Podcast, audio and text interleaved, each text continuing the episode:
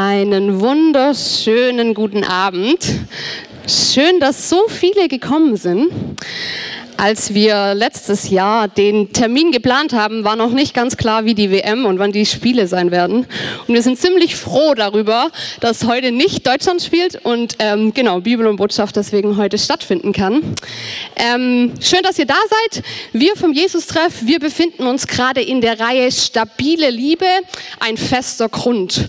Und wir ähm, beschäftigen uns in den letzten Monaten, fast schon Jahren, mit unserer Identität. Gemeinsam in der Liebe wachsen. Und in den letzten Monaten ging es um das Thema Liebe. Und ähm, heute ist unser finaler Abend dazu. Jetzt haben wir heute zu unserem Finale einen alten Hasen eingeladen. Manche von euch kennen ihn. Für die, die ihn noch nicht kennen, ähm, Nico, komm noch mal kurz nach vorne. Herzlich willkommen. Einmal einen Applaus für Nico Kohler.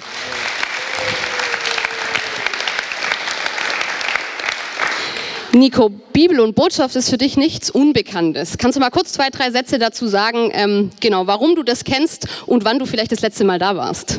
Ja, ähm, wir haben vor ein paar Jahren im Jesus-Treff äh, dieses Format wieder aufgenommen und gesagt, das wäre doch cool, wenn wir mal zu den Predigten dazu noch was haben, wo wir wirklich theologisch nachdenken können und äh, nicht immer sofort an die 20 Minuten gebunden sind, sondern ein bisschen den ganzen Abend füllen können und haben dann gesagt, mach mal wieder, dann ging das langsam los und vor drei Jahren hatte ich dann die Idee, ob wir das nicht hier so in einem Team starten. Und dann habe ich dich gefragt und noch ein paar andere gefragt, ob ihr Lust hättet, äh, dass wir das an den Start bringen. Und wir wussten gar nicht so richtig, wie das Ganze aussehen soll, welches Format es haben soll. Und dann haben wir es aber gemacht und äh, ich bin total begeistert, dass es immer noch läuft. Äh, und wir haben sehr, sehr viele spannende Themen schon hier genau. gemacht. Und ich habe gerade vorher mal geguckt, das erste Thema war auch zur Jesus-Treff-Identität, zum gemeinsam in der Liebe wachsen. Genau. Und wann warst du denn dann das letzte Mal hier bei Bibel und Botschaft? Vor zwei Jahren. Also zwei es Jahre. ist echt schon zwei. Und da ging es um Bekehrung. War da jemand da von euch? Ja, cool, ein paar. Genau. Cool. Und um was soll es denn heute gehen? So ganz kurz ein, zwei Sätze. Ja. Ähm, heute geht es um die Frage, wer von euch noch nicht bekehrt ist. Und ähm, ich werde da einfach ein paar. Nein, es geht um. Ich habe, äh, vielleicht haben manche den Flyer gesehen, Gottes Liebe und Gottes Gerechtigkeit, Doppelpunkt, ein Widerspruch? Fragezeichen diese Thematik Gottes Liebe und Gottes Gerechtigkeit und ich werde gleich in der Einleitung dann ein bisschen näher darauf eingehen, warum ich denke, dass das ein sehr spannendes Thema ist. Super, wir freuen uns sehr. Ähm, es wird einfach so ablaufen wie die letzten Male auch schon, dass du jetzt einfach genau einen Input gibst und dann habt ihr natürlich später auch wieder Zeit, ähm, Fragen zu stellen. Genau, das heißt, ihr dürft erstmal jetzt Nico lauschen und schreibt eure Fragen auf, merkt sie euch und ähm, genau dann nachher dürft ihr sie stellen. Wir freuen uns auf den Abend. Ich würde noch beten zum Anfang und dann dir übergeben. Danke. Ja, herzlich willkommen. Voll schön, dass ihr extra euch aufgemacht habt an diesem Abend. Und wie schon gesagt, es geht wirklich um Theologie. Das sind zwei Wörter im Griechischen, Theos, Gott und Logos, das Reden oder das Nachdenken. Und das wollen wir heute Abend machen. Wirklich über Gott nachdenken und über ihn sprechen. Aber eben auch so auf eine Art und Weise, dass wir versuchen, ein bisschen tiefer zu gehen, als man es vielleicht in der Predigt kann. Deswegen hoffe ich, dass ihr alle extrem fit seid. Ihr seht auf jeden Fall total so aus. Ähm, ich werde immer wieder versuchen, bisschen Schwung reinzubringen, aber ich wünsche mir, dass wir wirklich heute an diesem entscheidenden Punkt ein bisschen tiefer gehen. Ich habe vom Thema her ähm, was ausgesucht und in Absprache mit der Predigtreihe, wo ich denke, dass wir wirklich zum Kern dessen kommen, was das Christsein ausmacht. Aber gleichzeitig damit auch zum Kern der Probleme, die mit dem Christentum verbunden sind. Und deswegen glaube ich, dass es heute schon auch ähm, ans Eingemachte geht und ich hoffe einfach, dass wir so eine gemeinsame Offenheit haben und auch einfach erwartungsvoll hören, was Gott uns zu sagen hat. Weil das ist schon meine Erwartung, dass ich jetzt natürlich so ein paar Infos reingebe und so. Aber mein größter Wunsch ist eigentlich, dass wir durch diese Worte Gott hören. Und dass da, wo vielleicht der ein oder andere an irgendeinem Punkt gerade hakt, sich heute Abend was löst. Und du vielleicht rausgehst und nachher sagst, ich kam hier rein mit so einem Rucksack und jetzt fühle ich mich viel, viel freier und habe das Gefühl, ich kann durchschnaufen und ich habe einiges loswerden können, was ich so in meinem theologischen Denken nicht ganz klären konnte. Das wäre mein großer Wunsch. Ich weiß auch, dass es sehr viele unterschiedliche Typen hier gibt. Manche sind total die Detailfüchse, die lieben es, wirklich die Bibelstellen auseinanderzunehmen. Manche sind hier, die wollen in erster Linie Spaß haben und ein paar Freunde sehen. Dann gibt es welche, die sind hier, die sagen, was bringt mir das Ganze, Nico? Ich bin nur hier, wenn mir das was bringt. Und dann gibt es vielleicht noch die, die in erster Linie dafür da sind, äh, deshalb da sind, weil sie sagen, ich wünsche mir, dass ich in meiner Beziehung heute wachsen kann zu Gott. Und all diese verschiedenen Erwartungen schwirren hier im Raum. Und deshalb will ich einfach ganz kurz zu Beginn 30 Sekunden Pause machen und euch bitten, dass ihr diese Erwartungen jetzt nicht an mich richtet, sondern an Gott. Dass ihr euch kurz Zeit nehmt, 30 Sekunden kurz überlegt, was wünscht ihr euch für den Abend? Was, wann würdet ihr sagen, das war ein richtig cooler, erfüllter Abend? Und das Gott sagt, so dass irgendwie klar ist, wer hier der Chef ist und wer auch dafür sorgt, dass die Dinge, die wir uns wünschen, in Erfüllung kommen. Okay? Dann machen wir das. Ich bete und dann lasse ich einfach kurz Zeit. Vater, du kennst uns besser als jeder andere und du weißt, wie wir hier heute Abend sitzen, was wir mitbringen, wie viel wir schon gehört haben von dir oder auch wie wenig, wie groß unser Glaube ist oder wie klein. Und ich bitte dich, dass du uns heute Abend abholst, da wo wir sind und total überrascht. Und ich bitte dich auch, dass du jetzt unsere Gebete hörst und unsere Erwartungen, die wir an dich haben. Danke, Vater, dass du uns kennst und hörst und ich bin gespannt, was du sprechen wirst heute Abend. Amen. Okay, let's go. Seid ihr bereit? Ich habe äh, zu Beginn mal ganz kurz einen Ablauf für euch. Ich habe drei Grobpunkte mitgebracht. Der erste heißt der Widerspruch zwischen Gottes Liebe und Gottes Gerechtigkeit als Erklärungsmodell für den Tod Jesu. Ihr merkt, ich habe an der Uni studiert, da macht man solche Überschriften. Ähm, da geht es eher so ein bisschen um eine kritische Perspektive. Aber ich werde das auf jeden Fall an Anfang stellen, damit wir wissen, mit was wir uns hier beschäftigen. Und dann im zweiten Punkt geht es um Josef und Gerechtigkeit. Und im dritten Punkt um Gottes Liebe und Gerechtigkeit und unsere Freude. Zum ersten Punkt. Wenn ihr bei Google Gerechtigkeit, Gott und Liebe eingebt, dann kommt als allererstes eine Homepage und die bringt eigentlich genau wunderbar zum Punkt, worum es heute Abend geht. Ich wusste das auch nicht, aber ich habe es eben gemacht äh, vor ein paar Tagen und dann kommt die Homepage evangelikal.de und dann ist doch total geil, heißt es dort tatsächlich das ist dann so eine Seite, die gar nicht irgendwelche Unterpunkte hat, sondern die hat nur die Frage nach Gottes Gerechtigkeit und Gottes Liebe. Und dann heißt es dort zum Inhalt fünf Punkte. Die Gerechtigkeit Gottes, die Liebe Gottes, ein Widerspruch zwischen beiden und dann Gottes Lösung Jesus. Und dann noch Schlusswort. Kommt es dem einen oder anderen ein bisschen bekannt vor? Ja, so dieses Modell kennen manche, oder? Und ich lese euch einfach für die, die es ein bisschen vergessen haben, wie dieses Modell funktioniert, ähm, nochmal vor. Einfach so ein paar Sätze aus dieser Homepage. Liebe und Gerechtigkeit sind zwei wichtige Eigenschaften Gottes, die in einem Spannungsverhältnis zueinander stehen. Und dann beschreibt er die Gerechtigkeit Gottes und sagt dazu, Gerechtigkeit Gottes heißt, dass keine Sünde ohne Strafe bleiben wird. Denn würde Gott eine Sünde ohne Strafe lassen, dann müsste er konsequenterweise alle Sünden aller Menschen ohne Strafe lassen und so weiter. Und dann erklärt er die Liebe Gottes, dass die Liebe Gottes etwas Ungeheures Schönes ist und dass er will, dass alle Menschen gerettet werden. Und dann kommt der dritte Punkt, ein Widerspruch. Zwischen Gottes Liebe und Gottes Gerechtigkeit scheint auf den ersten Blick ein Widerspruch zu liegen. Hier liegt das Problem. Gottes Gerechtigkeit kann unsere Schuld nicht ohne Strafe lassen, aber kann Gott, aber auf der anderen Seite kann Gottes Liebe uns auch nicht einfach alle chancenlos in die Verdammnis wandern lassen. Kennt ihr, oder? Manche von euch zumindest. Das ist das Problem.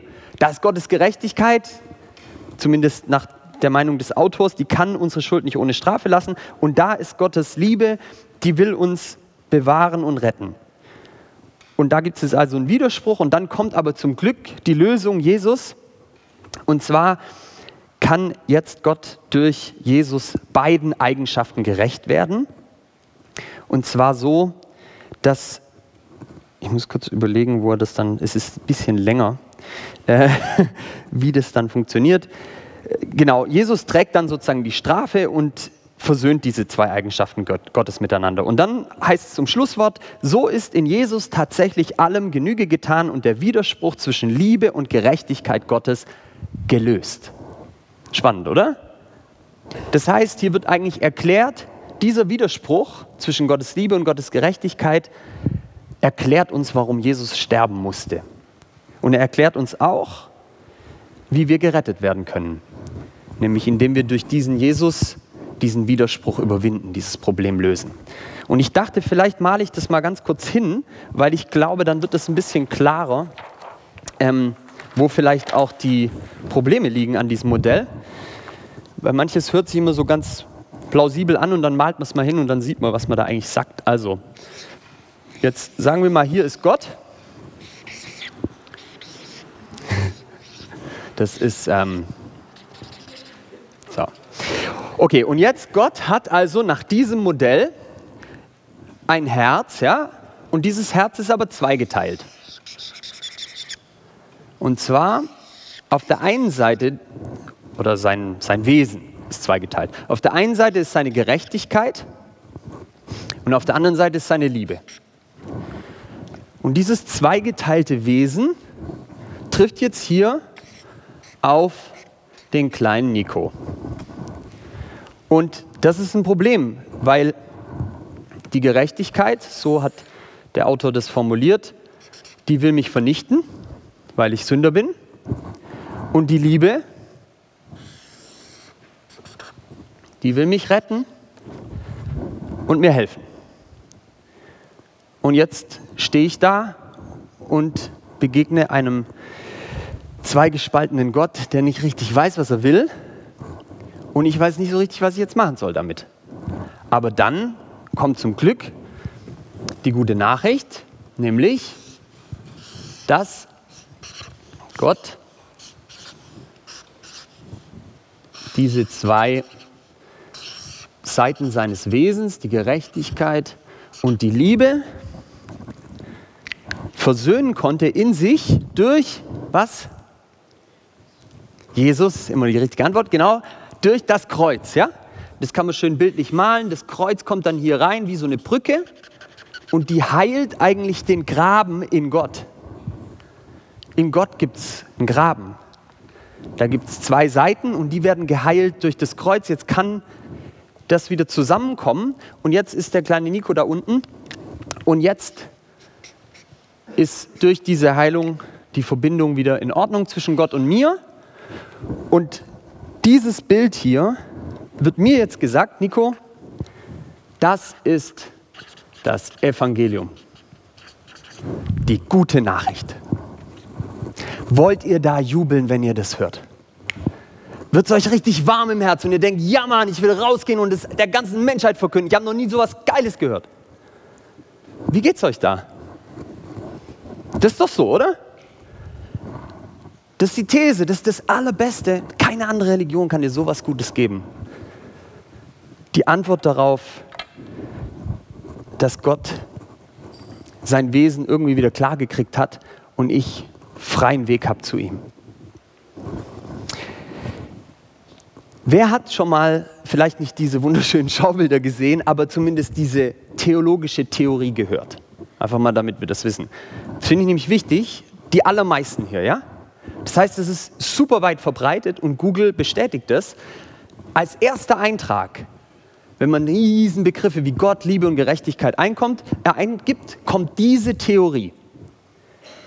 Ich will mal kurz hier verweilen, denn lasst uns mal überlegen, was hatten das für Konsequenzen, wenn man das hier als das Evangelium glaubt und davon überzeugt ist, dass das Kreuz diesen Grund hatte, um Gott, zu, um Gott in sich zu versöhnen. Die erste Frage, die bei mir entsteht, ist, welches Gottesbild entsteht bei mir, klein Nico, wenn ich da über Gott nachdenke? Wie ist Gott? Zutiefst gespalten, oder? Und der Einzige, der diese Spaltung in Gott zusammenkittet, ist Jesus. Das heißt, Jesus ist in diesem Bild mein Bodyguard, der mich vor wem schützt? Vor Gott, oder? Kommt ihr mit? Ja? Das heißt, eigentlich habe ich in diesem Evangeliumsverständnis zutiefst was vor Gott? Angst. Natürlich habe ich Angst. Ich weiß zwar, ich kann jetzt kommen durch Jesus, aber ich weiß, ich kann eigentlich dem Vater an sich nicht vertrauen. Denn wenn Jesus nicht wäre, dann ist da die harte und die weiche Seite und ich weiß nicht, wie ich ihm begegnen soll, weil ich weiß, dass ich als Sünder nur der harten Seite ähm, begegnen werde. Das heißt, da entsteht Angst und die Kehrseite von Angst ist, dass Vertrauen und Glaube enorm schwierig ist und Freude schon gar nicht mit im Plan ist. Ein gespaltenes Verhältnis zu Gott. Und dieses gespaltene Verhältnis ist so ultra tief auf so einer Prämissenebene eingebaut in dein theologisches Denksystem, dass du jetzt, und ich kenne viele Christen, 20 Jahre damit beschäftigt bist, hier irgendwie durch Seelsorge, durch tolle Predigten, durch Jesus-Treff, durch Podcasts, dein Bild von Gott so hinzukriegen, dass du ihm doch irgendwie vertrauen kannst und vielleicht sogar lieben kannst. Aber du kriegst es irgendwie nicht richtig hin, weil das hier oben weiterhin deine theologische Theorie bleibt. Ich verspreche dir, solange sich hier nichts ändert an diesem Bild, an diesem Verständnis, kannst du da unten versuchen, was du willst. Du wirst keine Lust haben, anderen Leuten von Gott zu erzählen. Und du wirst auch keine tiefe Vertrauensbeziehung zu diesem Gott aufbauen können. Denn dieses Verständnis sagt ja, dass Gott in sich nicht klar ist dir gegenüber. Er weiß nicht richtig, ob er dich lieben soll oder töten soll. Schon krass, oder? Wir, und das sagen wir den Leuten so, bei so einer schönen Evangelisationsveranstaltung. Wir haben echt eine tolle Nachricht für euch, Kinder. Ihr seid jetzt 13, 14. Wir glauben an einen Gott, der euch voll liebt, aber euch auch voll töten will. Und das ist aber nicht so schlimm, dass er euch auch töten will, weil es gibt Jesus. Und jetzt kommt nach vorne und lasst uns richtig feiern heute Abend. Und dann geht ihr in eure Schulen und erzählt allen davon. Ich habe das alles so mitgekriegt und ich glaube viele von euch auch. Und deshalb denke ich, ist heute Abend ein guter Punkt, um das mal zu reflektieren, weil ich glaube, dass wir so, so schnell wirklich von der Bibel herkommen sehen können, wo dieses Verständnis absolut falsch liegt, an welcher entscheidenden Stelle. Und an dieser Stelle, glaube ich, ist was ganz, ganz Schlimmes passiert in der Kirchengeschichte und ich hoffe, dass wir da heute Klarheit und Wahrheit reinbringen können, so dass ich nachher am Ende ein anderes Schaubild hinmalen kann. Deswegen mache ich an dieser Stelle jetzt dieses Schaubild auch schnell weg. Müssen wir das nicht immer angucken. Ihr seht schon, ich bin da ein bisschen kritisch. Okay, und zwar jetzt nähern wir uns der ganzen Sache so, dass wir mal anschauen, wie dieses Modell funktioniert. Gottes Liebe und Gottes Gerechtigkeit sind im Widerspruch und Jesus löst diesen Widerspruch, indem er das beides versöhnt. Das heißt, im Prinzip ist Jesus die Versöhnung Gottes, nicht unsere Versöhnung. Im Evangelium wird Gott versöhnt und der Mensch profitiert davon. Die Frage ist, was ist die Prämisse, auf die dieser ganze, dieses ganze Modell baut? Was würdet ihr sagen? Was ist die Prämisse? Ich gucke auch noch mal kurz hier auf der Homepage. Der formuliert es an einer Stelle so. Wie funktioniert das ganze Modell? Die Prämisse ist, dass Gott gerecht ist, richtig? Gott ist gerecht. Und deshalb kommt dieses ganze Ding in Gang. Gott ist gerecht. Da würde, glaube ich, jeder von uns auch erstmal sagen, stimmt, oder? Das ist nämlich das Problem an dieser Prämisse. Die leuchtet erstmal sofort ein, oder? Gott ist gerecht, das lesen wir im Alten Testament fast 500 Mal und auch im Neuen Testament überall Gerechtigkeit Gottes. Das heißt, das leuchtet sofort ein. Gott ist gerecht. Und darauf baut der Autor jetzt auf. Aber bevor er jetzt das ganze Ding aufbaut, definiert er kurz, was er unter Gerechtigkeit versteht. Und er setzt es als selbstverständlich voraus, was Gerechtigkeit ist. Ich habe es euch vorher schon kurz vorgelesen und ich könnte fast wetten, dass die allermeisten, als ich das vorgelesen habe, innerlich genickt haben und gesagt, ja, das ist Gerechtigkeit. Und zwar habe ich euch vorgelesen, Gerechtigkeit Gottes heißt, dass keine Sünde ohne Strafe bleiben wird. Gerechtigkeit Gottes ist die Strafe für die Sünden. Gerechtigkeit Gottes ist das, was Gott tun muss, um seine Heiligkeit und Reinheit willen. Ja, das, das definiert er hier kurz. Haben wir das hinterfragt, ob das wirklich Gerechtigkeit ist? Meistens nicht. Vor allem nicht, wenn du 13 bist oder wenn du 20 bist und da vorne steht vielleicht noch jemand, der Pastor ist oder Theologie studiert hast, dann denkst du erstmal, okay, das ist halt Gerechtigkeit, so kennen wir das ja auch irgendwie. Aber ich glaube, dass genau an dem Punkt das Problem liegt.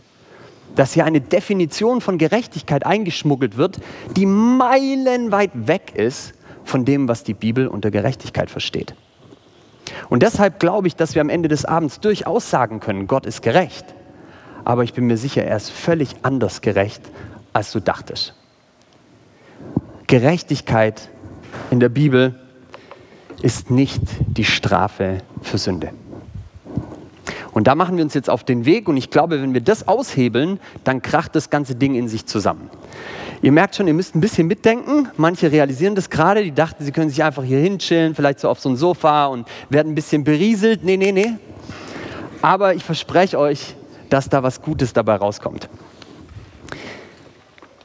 Vielleicht habt ihr, es geht also um eine Definition von Gerechtigkeit, um die Frage, was ist überhaupt Gerechtigkeit? Denn der Satz, Gott ist gerecht, ist auf jeden Fall wahr. Die Frage ist nur, was bedeutet das? Und ich könnte mir vorstellen, dass in den letzten Wochen für euch das Thema durchaus auch persönlich relevant wurde und ihr euch gefragt habt, was verstehe ich eigentlich unter Gerechtigkeit, als wir eine bestimmte Szene im äh, Fernsehen gesehen habt. Ich weiß nicht, wer es mitgekriegt hat, aber diese schrecklichen Trennungen von Kindern von ihren Familien in den USA an den Grenzen. Hat, hat, das jeder mitgekriegt, ja?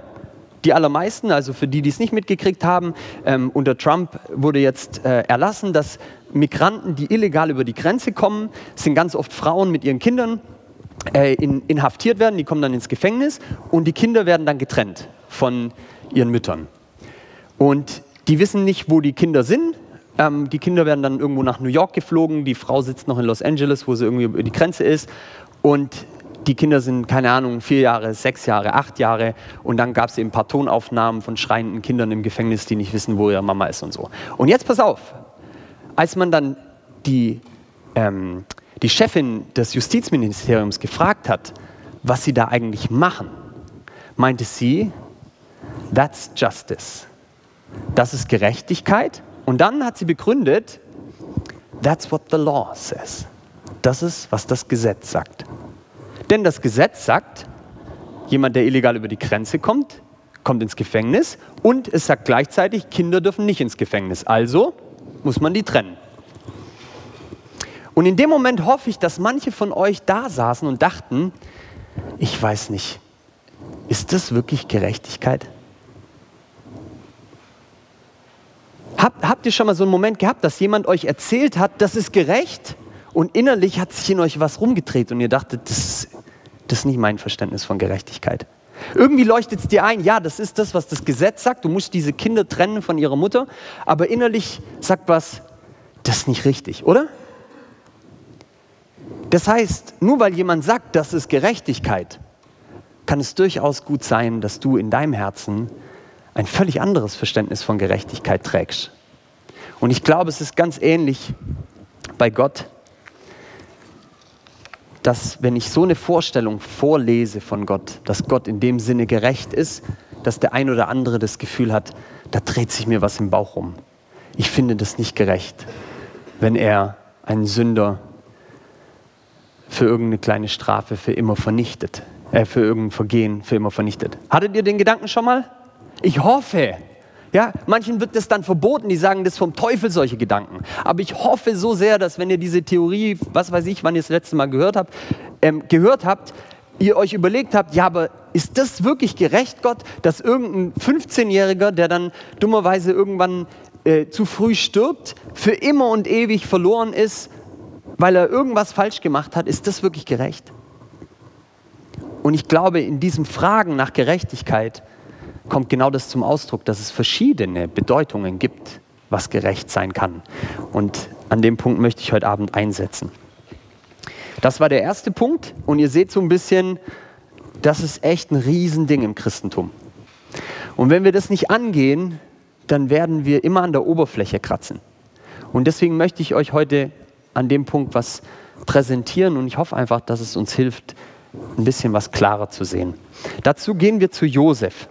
Und zwar, ich habe es mal jetzt genannt, äh, Josef und die Gerechtigkeit, denn die Frage ist ja, gibt es noch ein anderes Verständnis der Gerechtigkeit als das, was wir hier gerade gehört haben bei diesem Autor von evangelikal.de. Ich kann wirklich nichts dafür, dass die Seite auch so heißt, aber genau. Und deshalb schauen wir uns mal Josef an. Damit habt ihr hoffentlich wahrscheinlich nicht gerechnet, dass es heute Abend um Josef geht. Es ist ja auch noch nicht gleich Weihnachten. Aber dieser Mann hat es wirklich in sich und er ist auch irgendwie eine besondere Persönlichkeit, denn es ist der Papa von Jesus. Ja? Und ich weiß nicht, wie es so euch geht mit euren Vätern, aber eure Väter prägen euch, oder? Kann man schon sagen. Und man merkt es manchmal in, im Negativen und manchmal im Positiven, dass da doch einiges überschwappt. Könnt ihr euch vorstellen, dass Jesus auch geprägt wurde durch seinen Vater? Habt ihr darüber schon mal eine Predigt gehört? Ich finde es total spannend, wie viel wir persönlich darüber nachdenken, wie wir von unseren Eltern lernen oder frei werden, je nachdem, an welchem Punkt du gerade bist.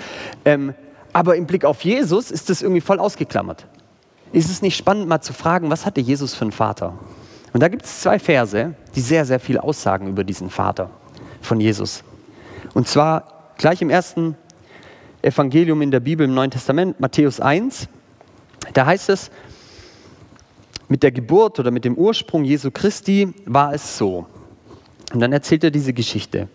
Als Maria, die Mutter von Jesus, mit Josef verlobt war, da wurde sie, bevor sie zusammengekommen waren, schwanger, befunden von dem Heiligen Geist. Maria ist verlobt mit Josef und bevor die beiden geheiratet haben, bevor sie Geschlechtsverkehr hatten, wurde sie schwanger. Matthäus fügt hinzu vom Heiligen Geist. Jetzt würde mich mal interessieren, ist jemand hier gerade jemand verlobt von euch? Nee, aber war mal jemand von euch verlobt? Ja, okay, cool, ein paar. Wir wissen, durch das, wie die Geschichte weitergeht, dass Josef überhaupt nichts davon weiß, von diesem kleinen Nebensatz von dem Heiligen Geist. Ja? Er weiß nur, meine verlobte Frau ist schwanger. Mehr weiß er nicht. Da kam kein Engel, der ihm gesagt hat, cool down, Josef, alles cool, das war ich. Es kam niemand, es kam einfach nur die Botschaft, dass sie schwanger ist. Und jetzt versetzt euch mal in die Lage von Josef. Wie würdet ihr euch fühlen oder reagieren, wenn ihr verlobt seid auf die Hochzeit zugeht, ihr seid gerade am Plan, ihr checkt ab, wer euer Trauredner sein könnte. Und ähm, ihr seid voller Vorfreude, ihr seid auch richtig verliebt, ihr habt das Gefühl, ihr habt endlich die Person gefunden, wo ihr sagt, für den Rest meines Lebens will ich mit der zusammen sein. Und jetzt kommt ihr nach Hause und dann sitzt da Maria, ich stelle mir vor, ich komme nach Hause und sage, hey, wie geht's dir Maria? Und sage, ah, du nicht so gut, aber passt schon. Nächste Woche komme ich wieder, sage, hey, was, was ist los? Du bist so schlapp in letzter Zeit. Ja, ja, ich weiß auch nicht so richtig. Und dann irgendwann komme ich morgens um sechs ins Bad und putze mir die Zähne und sehe, wie sie spuckt. Denke so, hey, was ist mit dir los? Hast du was Falsches gegessen? Nee, ich weiß nicht, mir ist einfach nur schlecht heute. Und am nächsten Tag sehe ich es wieder, wie sie spuckt. Und irgendwann sehe ich sie in ihren Augen und frage sie, was ist los? Ich weiß nicht, wie es gelaufen ist, keine Ahnung, aber wir müssen uns das mal vorstellen. Und es kommt raus, sie ist schwanger. Wie muss sich das anfühlen? Du gehst gerade zu auf deine Hochzeit, du hast volles Vertrauen in diese Person, jetzt kriegst du mit, diese Frau hatte Sex mit einem anderen. Das ist die einzige Erklärung dafür, dass jemand schwanger sein kann, oder? Vom Heiligen Geist wusste Josef nichts. Das heißt, Josef erfährt in diesem Moment, meine Frau, die ich liebe, hat mich betrogen, bevor wir geheiratet haben. Ich glaube, kann mir vorstellen, dass er extrem wütend ist, extrem traurig, vollkommen verunsichert, das gar nicht einordnen kann, dass er sofort überlegt, wer war das? War das Benjamin oder Ruben oder wer war das, oder? Das ist doch die Frage. Mit wem ist sie rumgehangen in letzter Zeit? Und dann geht er das alles durch und in jeder Hinsicht ist klar, das war's. Habt ihr euch schon mal Gedanken gemacht darüber, über diese Geschichte so? Ich finde es nämlich echt, echt krass. Damit beginnt unsere schöne Weihnachtsgeschichte. Habt ihr darüber schon mal ein Krippenspiel gesehen? So, diese Szene nachgestellt. Ach, so schön mit Jesus. Ja, das steht alles in der Bibel. Deswegen finde ich es auch immer geil, wenn wir den Leuten sagen, hey, fang einfach mal an, in der Bibel zu lesen. Das ist total cool. Und die erste Geschichte, erst kommt der Stammbaum, das ist schon mal so, oh krass, was soll das? Und dann die erste Geschichte ist, da ist eine verlobt und betrügt den Mann. Okay. Und jetzt ist also Josef in dieser ganz, ganz schwierigen Situation. Was soll er machen? Und er ist ein religiöser Jude, das wissen wir. Und da gibt es eine ganz klare Anweisung, ein Gesetz was zu tun ist in so einer Situation. Und dieses Gesetz steht in Deuteronomium 22, also im fünften Buch Mose. Und da heißt es, wenn ein Mann in Vers 22, also 5. Mose 22, 22, wenn ein Mann bei einer Frau liegend angetroffen wird, die einem Mann gehört, dann sollen sie alle beide sterben. Der Mann, der bei der Frau lag und die Frau. Und dann im nächsten Vers, wenn ein Mädchen, eine Jungfrau, einem Mann verlobt ist, also ganz genau das, was wir hier haben, und es trifft sie ein Mann in der Stadt und liegt bei ihr, also die beiden haben Sex, dann sollt ihr sie beide zum Tor jener Stadt hinausführen und sie steinigen, dass sie sterben. Krass, oder? Klare Regel, klares Gesetz. Das steht da. Das heißt, an der Stelle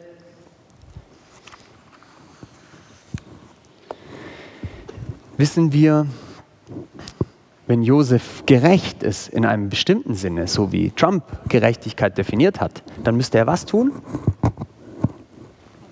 Seine Frau töten. Das wäre dann gerecht. Und zwar gerecht in dem Sinne, dass er das tut, was dem Gesetz entspricht. Es ist ein bestimmtes Verständnis von Gerechtigkeit. Und es ist genau das Verständnis von Gerechtigkeit, das wir bei unserem Schaubild gelesen haben. Und wenn ihr das hört, der soll die jetzt töten, wie fühlt ihr euch dann? Denkt ihr irgendwie, boah, das ist ein bisschen krass, oder? Hoffe ich. Vielleicht, wenn hier jemand ist, dann, ja, alles klar, dann meldet euch nicht. Aber ich hoffe, dass die meisten denken, boah, da soll der die jetzt gleich töten? Genau das Gleiche sagen wir über Gott, Leute. Genau das sagen wir über Gott. Dass Gott wenn wir diese Theorie, wir haben ja dann immer Jesus, deswegen ist nicht so schlimm, weil wir sagen, ja, ja, warte, es kommt gleich Jesus.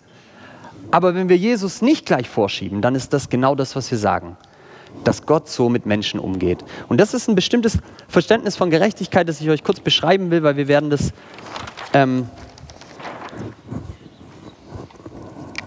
dann auseinandernehmen. Und zwar, weiß jemand, wie diese Gerechtigkeit heißt? Es ist die Justitia.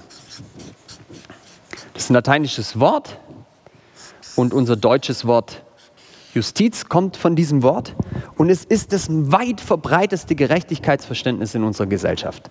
Hat eine Tradition seit fast 2000 Jahren, ausgehend vom Römischen Reich, damals ein Riesenschritt vorwärts zu einer Willkürherrschaft des Rechts, wo man einfach machen konnte, was man wollte, war das ein Riesenschritt vorwärts. Aber ich erkläre euch mal ganz kurz, wie dieses Gerechtigkeitsverständnis funktioniert. Erstens, was haben wir gerade schon gesehen, an was orientiert sich die Justitia, dieses Gerechtigkeitsverständnis? Am Gesetz. Ja? Orientiert am Gesetz.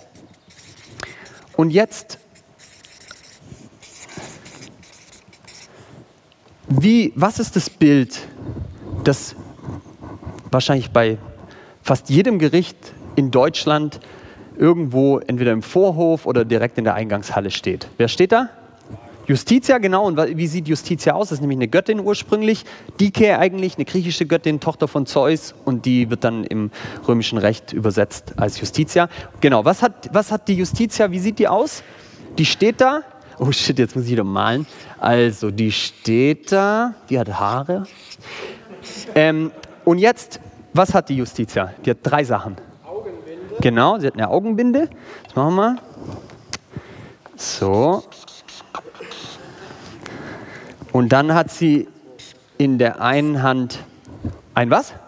Waagschale. Genau, eine Waagschale. Und zwar so. Eine Waagschale und in der anderen Hand ein Schwert, genau. In welcher Hand hat sie was? Das Schwert hat sie in der rechten Hand, denn die rechte Hand ist in der Antike immer die starke Hand, mit der tötet man. Und in der linken Hand hat sie die Waagschale. Was kommt hier zum Ausdruck über die Justitia? Das ist die Gerechtigkeit, ja? Durch dieses Bild. Was kommt zum Ausdruck? Was würdet ihr sagen?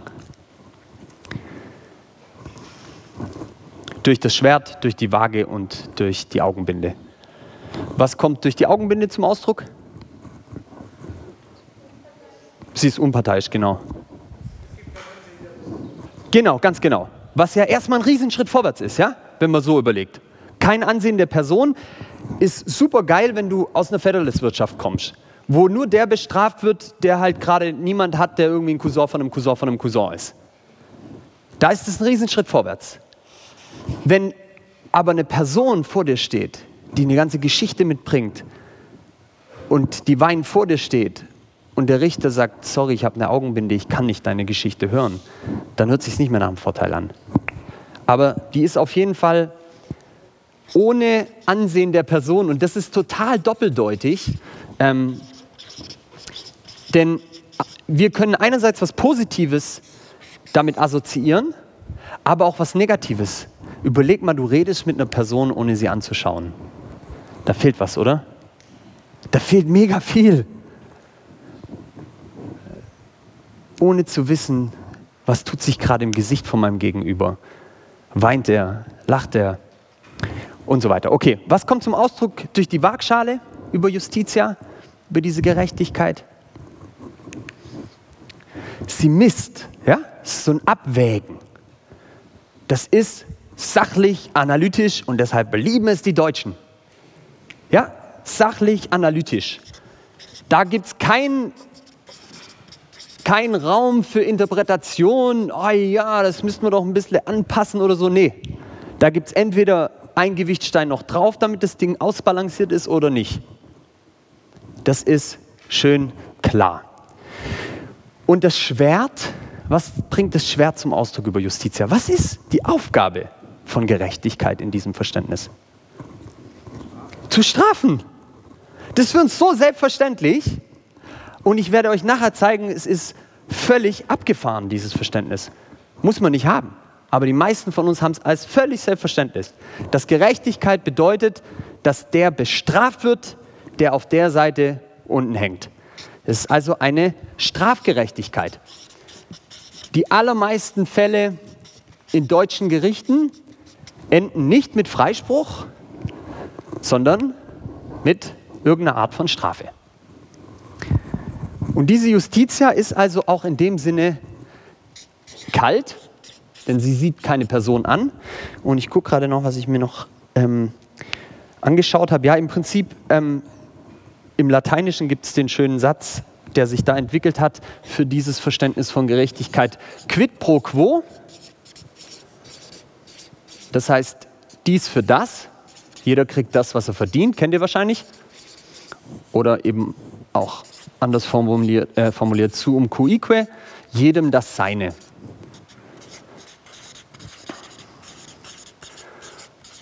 Das ist ein Gerechtigkeitsverständnis.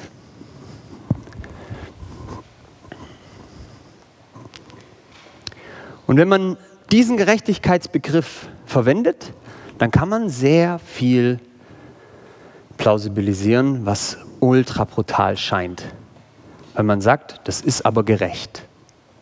Und jetzt ist es also so, wenn wir die Geschichte von Josef nehmen und sagen, Josef sei bitte ein gerechter Mann und haben die Justitia im Hinterkopf, im Hinterkopf, dann würde das bedeuten, er sollte jetzt ohne Ansehen der Person tun, was richtig ist, nämlich messen am Gesetz, hat Maria verstoßen gegen das Gesetz oder nicht, und dann entscheiden, ich bestrafe sie, ich muss sie steinigen.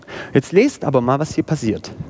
Ich lasse einen kleinen Satz aus und den werde ich dann gleich interpretieren. Da heißt es dann im nächsten Vers, Josef aber, ihr Mann, wollte sie nicht öffentlich bloßstellen.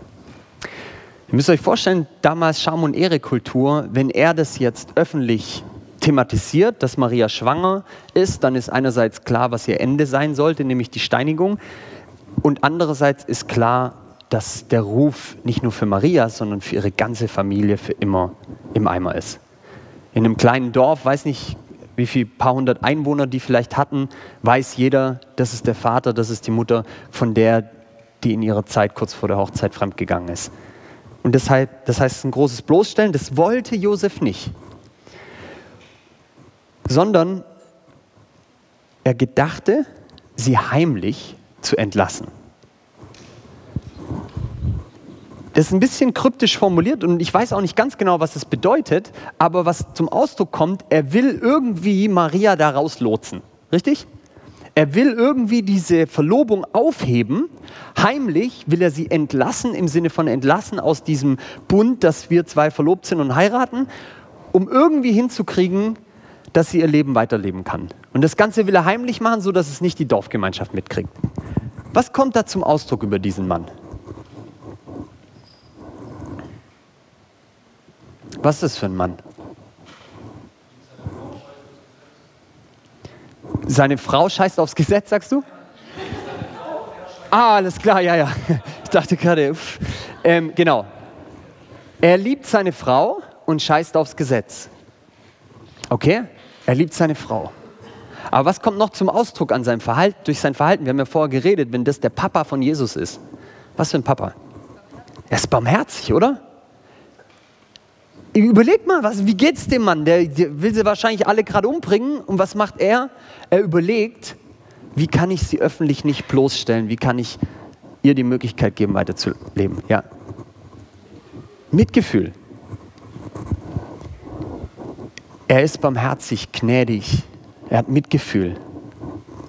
Sieht es danach aus? Nee, gell? Ganz anders.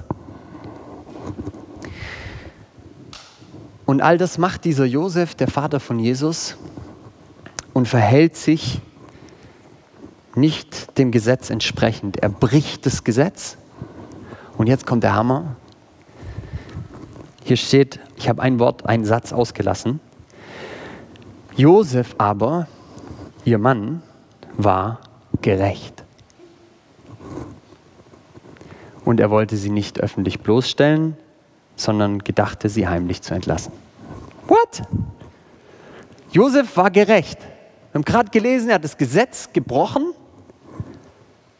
Er war barmherzig und gnädig. Er hat volle Kanne die Person angesehen. Er hat nicht sachlich analytisch geurteilt, sondern emotional persönlich. Er hat nicht kalt reagiert, sondern warm. Er hat nicht gestraft. Er hat ihr nicht das gegeben, was sie verdient. Und jetzt sagt Matthäus, er war gerecht. Und dann denke ich, yes, weil das bedeutet ja, anscheinend gibt es noch ein anderes Verständnis von Gerechtigkeit. Wenn Josef durch dieses Verhalten als gerecht bezeichnet wird, dann scheint es noch eine andere Form von Gerechtigkeit zu geben. Und über die will ich mit euch sprechen, weil ich glaube, das ist auch die Lösung für diese große Frage, ist es wirklich ein Widerspruch zwischen Gottes Liebe und Gottes Gerechtigkeit? Josef war also gerecht. Und jetzt müssen wir fragen, inwiefern war Josef in so einem Verhalten als gerecht zu bezeichnen? Wie kann Matthäus sich das rausnehmen? Gibt es irgendwo eine Erklärung oder ein Modell, dass so eine Art von Verhalten gerecht ist? Was könnt ihr euch vorstellen, wo, wo sind die Juden zu Hause wie nirgends sonst? Wo kriegen die ihr ganzes Verständnis von den Begriffen her? Aus dem Alten Testament, richtig? Das heißt, wenn wir ins Alte Testament schauen, das wäre die erste Überlegung, gibt es da ein Verständnis von Gerechtigkeit, das nicht so aussieht, sondern Gerechtigkeit anders definiert.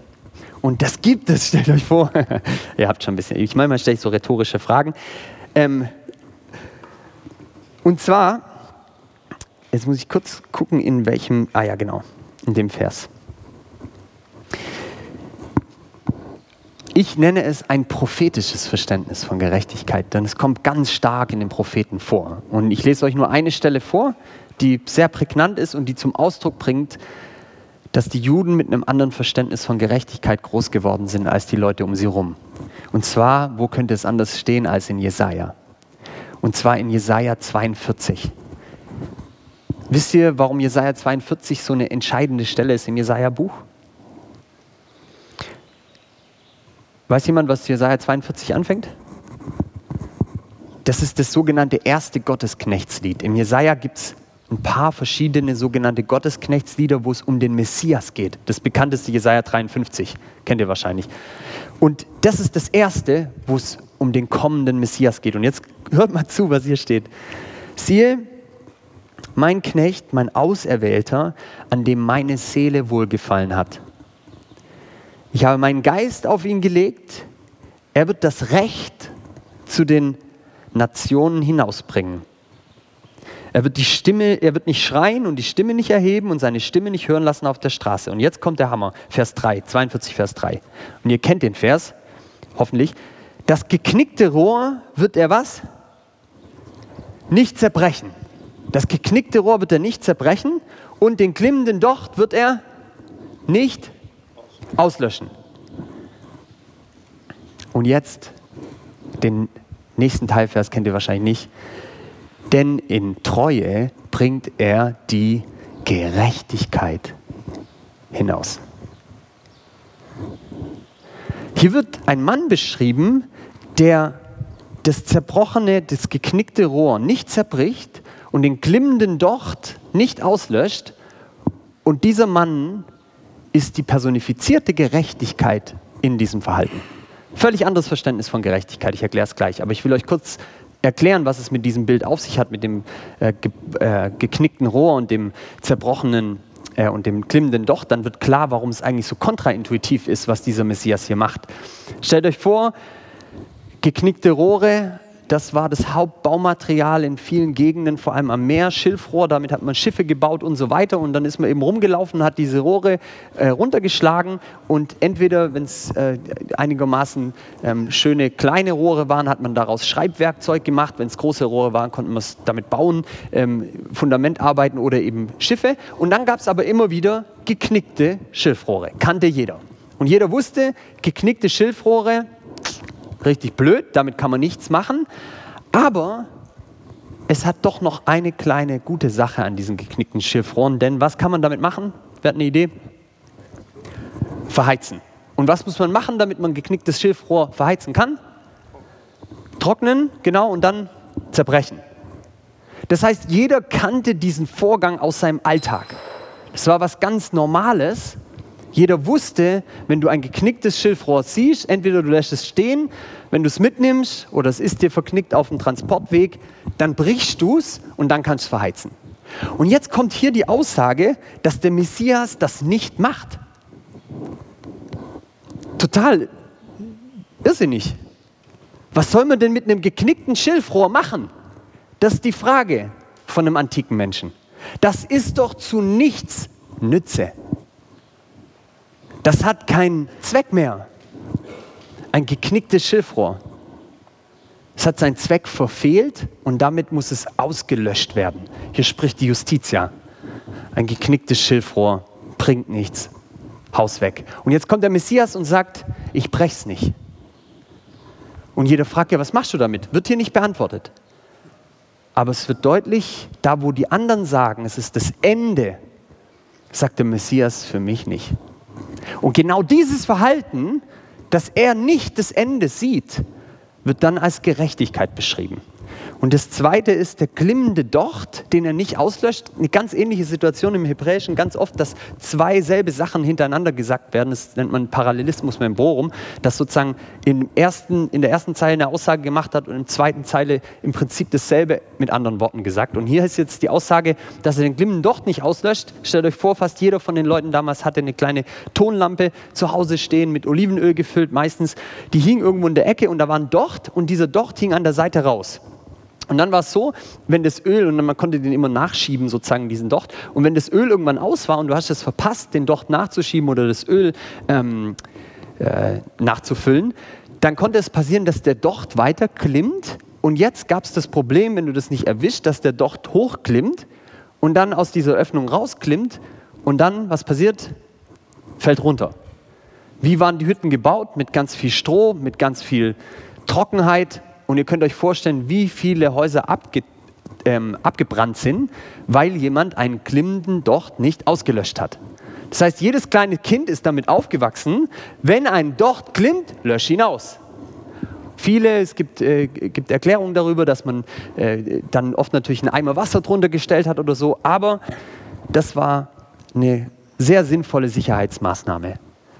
Und jetzt hier wieder diese verrückte Aussage, dass der Messias, der, der kommt, der Auserwählte Gottes, dass der den Glimmenden dort nicht auslöscht. Und damit kommt ja auch was Spannendes zum Ausdruck. Der glimmende Docht ist eine Gefahr für andere. Und der Messias sagt, ich vernichte die Gefahr nicht, sondern ich mache was daraus. Ich mache was Positives daraus. Wir wissen noch nicht wie und was. Es gibt dann andere Stellen, die darüber sprechen. Aber da, wo andere sagen, wir müssen das vernichten, sagt der Messias nein. Und jetzt wird dieses Verhalten eben als Gerechtigkeit bezeichnet, so wie auch in Matthäus 1 das Verhalten von Josef. Und das hebräische Wort für Gerechtigkeit ist die Zedakah oder Zedek, aber Zedakah. Und wir haben jetzt nur durch diese zwei Stellen, und ich könnte euch noch wirklich hundert weitere Stellen, macht es mal. Geht mal ins Alte Testament, guckt überall nach, wo steht Gerechtigkeit und schaut, was wird dann beschrieben, welche Art von Verhalten. Und dann vergleicht es mal mit der Justitia. Jetzt lasst uns mal kurz zusammentragen. Wenn wir Josef anschauen, der war gerecht im Sinne von Zedakah und der Messias ist gerecht im Sinne von Zedakah. Ist die Zedakah orientiert am Gesetz? Würdet ihr das sagen? Woran ist die orientiert? An der Person. Wie verhält sich Josef? Er schützt die Person. Und ich würde sogar sagen, er schützt die Beziehung. Gerecht ist das Verhalten im hebräischen Denken, natürlich auch nicht an allen Stellen, aber wirklich an den allermeisten Stellen, die ihr finden werdet. Gerecht ist jemand, wenn er sich der Beziehung förderlich verhält oder sich an der Person orientiert.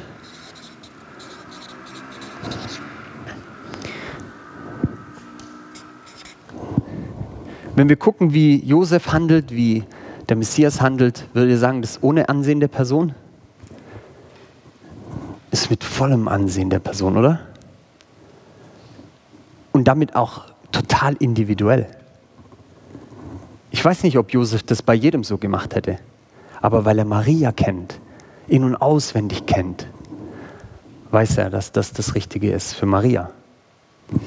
Das heißt, es ist mit Ansehen der Person. Und dann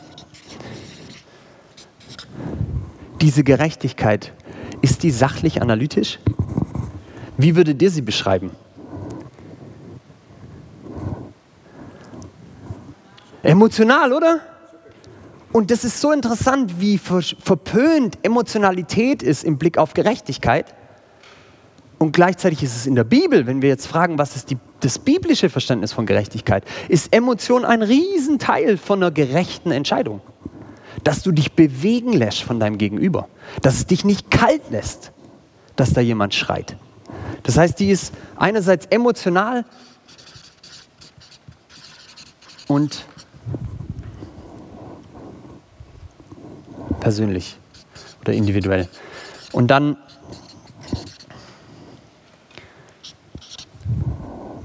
wenn wir gucken, was macht der Messias? Straft er hier das geknickte Rohr? Was macht Josef? Straft er Maria? Nein, was macht er stattdessen? Was würde er sagen? Er hilft. Er schützt, genau.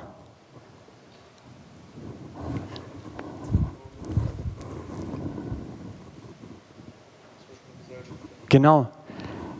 Diese Gerechtigkeit stellt wieder her. Interessant, oder? Die macht was wieder gerade die nutzt was wieder, wieder neu, die bringt was zum Leben.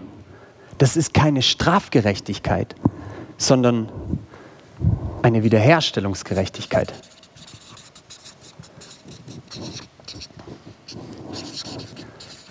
Die Gerechtigkeit, die Zedakah, ist nicht kalt, sondern sie ist warm. Ihr merkt, es was anderes, oder? Und ich bin so froh, dass das in der Bibel zu finden ist. Weil solche Seiten wie evangelikal.de, die reden ja nur von Bibel überall.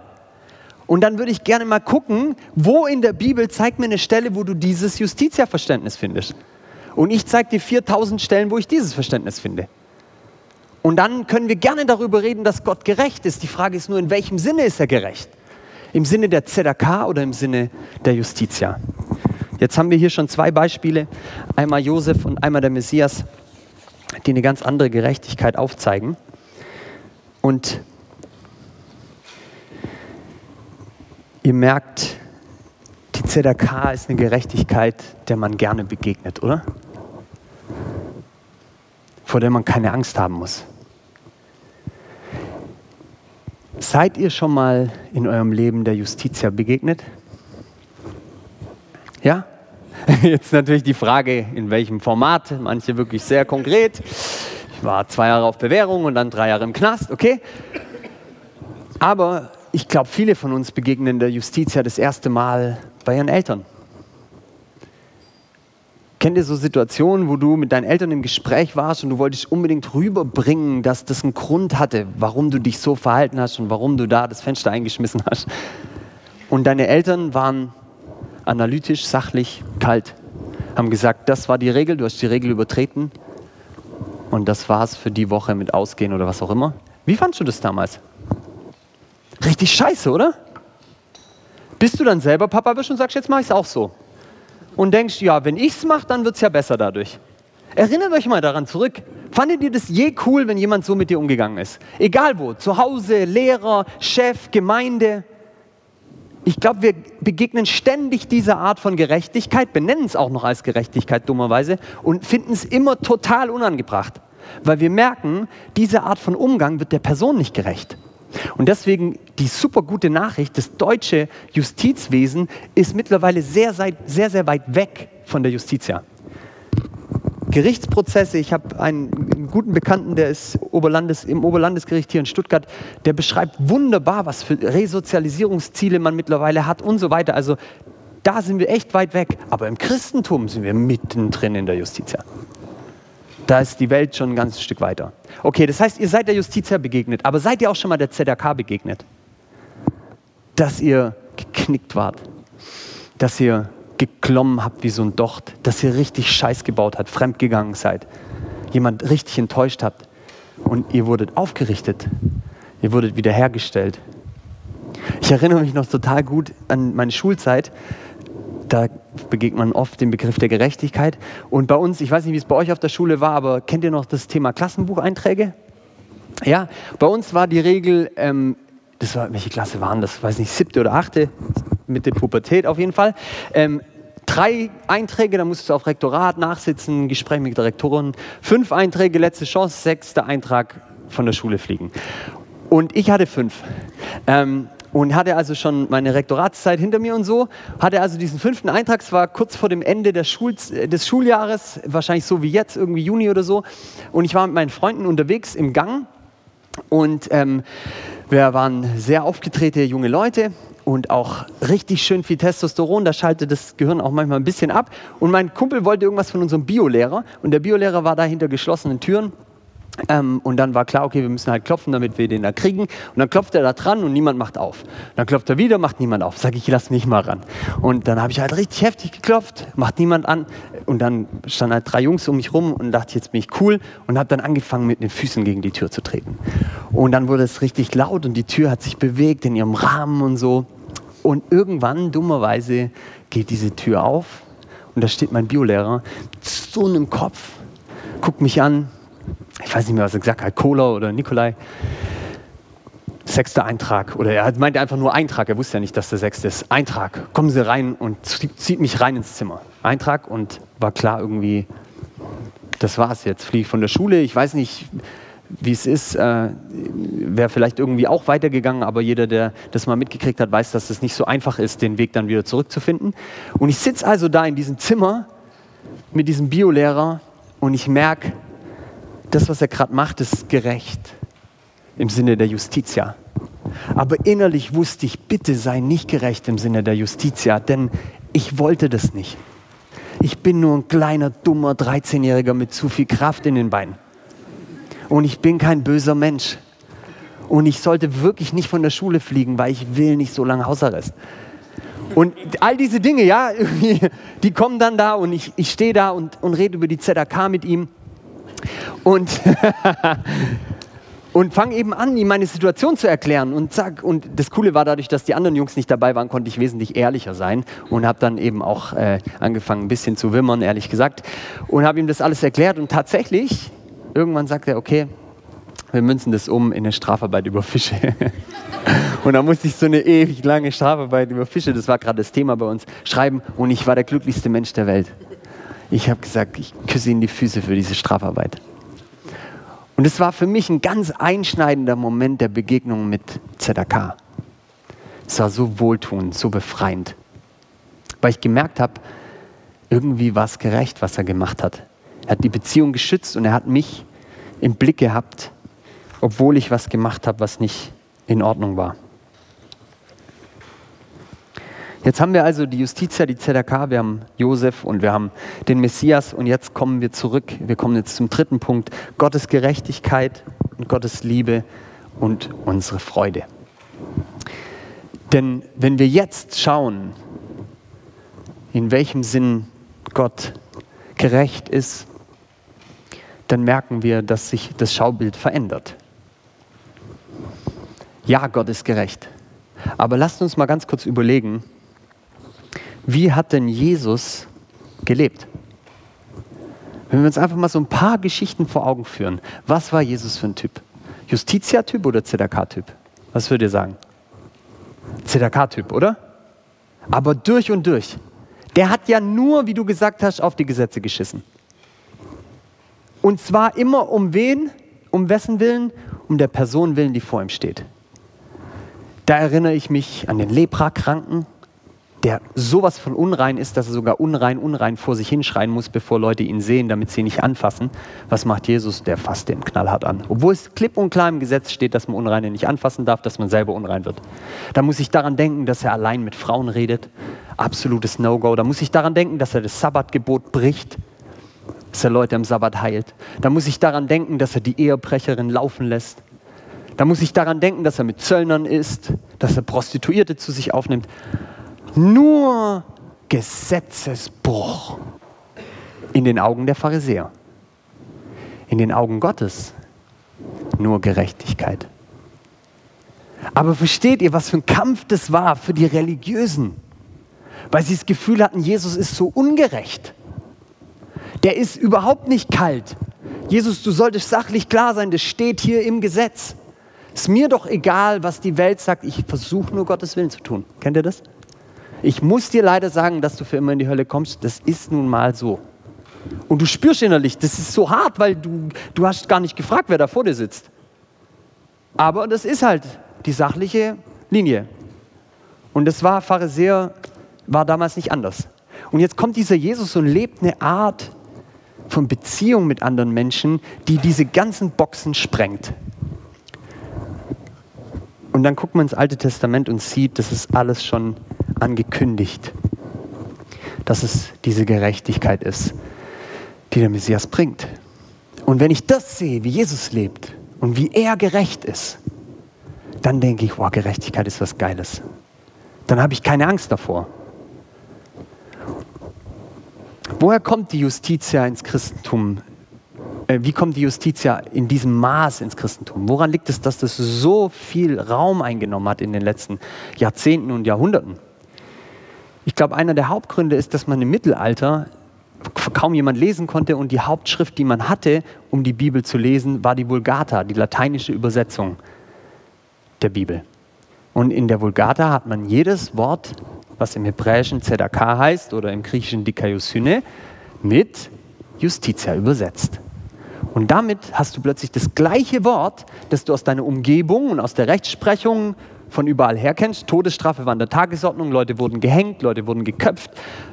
Hast du plötzlich dasselbe Verständnis, das du überall kennst, um dich herum, Justitia, in der Bibel.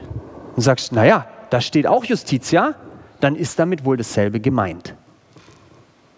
Und es ging über viele, viele Jahrhunderte so, dass das das vorherrschende Verständnis war, bis es eine Riesenwende gab in der Gerechtigkeitsforschung. Und wir sind eine gesegnete Generation, denn wir leben nach dieser Wende. Die Wende war, man kann es ziemlich genau sagen, um 1950 rum. Und zwar, und deshalb liebe ich Universitätstheologie, dass sich ein Universitätstheologe, Klaus Koch, ein Alttestamentler, mal rangesetzt hat und das ganze Alte Testament durchgegangen ist im Blick auf die Gerechtigkeit und geschaut hat, bei jedem einzelnen Begriff, was bedeutet hier wirklich Gerechtigkeit? Und zwar hat er das auf eine bestimmte Art und Weise gemacht. Gerechtigkeit kommt fast nirgends so oft vor wie in den Psalmen. Und im Psalm, habe ich euch vorher schon gesagt, haben wir ganz oft Paralysmus membrorum. Das heißt, im ersten Vers eine, eine Beschreibung, ich muss kurz gucken, ich hatte mir hier ein Beispiel aufgeschrieben, genau. Ähm, zum Beispiel kennt ihr wahrscheinlich, gnädig und barmherzig ist der Herr, erste Zeile, und dann zweite halt, Zeile, geduldig und von großer Güte. Ist ungefähr das Gleiche eigentlich. Gnädig und barmherzig ist der Herr, geduldig und von großer Güte. Oder nochmal typischer Parallelismus mit dem Prorum. Der Herr ist mein Hirte, mir wird nichts mangeln. Ist beides mal das Gleiche, bloß auf eine unterschiedliche Art und Weise gesagt. Und jetzt hat der Klaus Koch Folgendes gemacht. Er ist die ganzen Stellen durchgegangen in den Psalmen, wo er über die Gerechtigkeit gesprochen hat und hat geguckt, mit was wird die Gerechtigkeit parallelisiert. Was kommt im Vers danach oder im Vers davor? Und hat faszinierenderweise äh, festgestellt, dass an keiner einzigen Stelle Gerechtigkeit etwas Negatives war. An keiner einzigen Stelle wird Gerechtigkeit mit Strafe assoziiert. Die allermeisten Stellen, und ich lese euch mal nur ein paar wenige vor, Psalm 33, Vers 5, werdet ihr merken, was sind die Begriffe. Und das, wir haben es ja vorher schon zusammengetragen, wenn wir gucken, wie, wie hat Josef sich verhalten, was waren die Begriffe, die uns kamen. Sowas wie Barmherzigkeit, Gnade. Zum Beispiel Psalm 33, Vers 5. Gott liebt Gerechtigkeit und Recht. Da würden die manche denken, oh nee, hoffentlich nicht. Dann nächster Teilvers. Die Erde ist voll der Gnade des Herrn. Es geht für einen Juden voll zusammen. Natürlich, wenn du so ein Verständnis von Gerechtigkeit hast, wenn du ein Josef-Verständnis hast von Gerechtigkeit, dann geht Gnade und Gerechtigkeit Hand in Hand. Oder Psalm 89, Vers 15.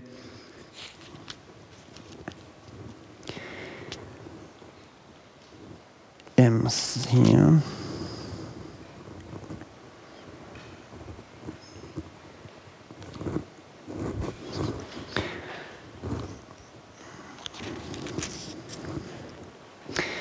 Gerechtigkeit und Recht sind deines Thrones Grundfeste. Das sind die Grundsäulen deines Thrones. Und dann Gnade und Treue gehen vor deinem Angesicht her. Ganz oft. Und das ist dem Klaus Koch aufgefallen. Egal wo er hinkommt, die Parallelwörter zu, äh, zu, zu Gerechtigkeit sind Gnade, Barmherzigkeit, Liebe, Güte, Treue, all solche Dinge. Und ihr merkt, wie plötzlich einigen Theologen gedämmert ist, das, was wir unter Gerechtigkeit verstehen, ist nicht das, was die Bibel unter Gerechtigkeit versteht. Zum Glück ist es nicht so, dass Klaus Koch der erste Mensch der Welt war, der das so entdeckt hat, sondern es gab einen ganz, ganz, ganz wichtigen Mensch, der genau an diesem Punkt seinen Durchbruch hatte, als er verstanden hat, Gott, gerecht und Liebe ist kein Widerspruch, sondern es ist ein und dasselbe. Wisst ihr, wer das war? Martin Luther. Ja? Merkt ihr, da kommt ganz viel zusammen. Wenn wir über Gerechtigkeit reden, sind wir am Kern des Christentums. Da scheiden sich die Geister. Und jetzt möchte ich euch mal kurz vorlesen, was Martin Luther am Ende seines Lebens sagt. 1545. Und ich finde, da kommt, ich lese nicht alles vor, aber da kommt relativ ähm, gut zum Ausdruck, wie es ihm ging mit der Gerechtigkeit. Ich war von einer wundersamen Leidenschaft gepackt worden, Paulus in seinem Römerbrief kennenzulernen. Aber bis dahin hatte mir nicht die Kälte meines Herzens, sondern ein einziges Wort im Wege gestanden, das im ersten Kapitel steht. Die Gerechtigkeit Gottes wird im Evangelium offenbart. Das steht in Römer 1. Ich hasste nämlich dieses Wort Gerechtigkeit. das sich nach dem allgemeinen Wortgebrauch aller Doktoren philosophisch als die sogenannte formale Gerechtigkeit verstand, sachlich analytisch. Und dann schreibt er weiter, muss denn Gott durch das Evangelium den Schmerzen noch mehr Schmerzen hinzufügen und uns durch das Evangelium zusätzlich seine Gerechtigkeit und seinen Zorn androhen? Das war Luthers Frage. Und wenn wir das Schaubild von vorher angucken, dann sehen wir, das ist genau das, was da eigentlich zum Ausdruck kommt. Dass wir im, im, im Evangelium hören, dass Gott uns eigentlich töten muss.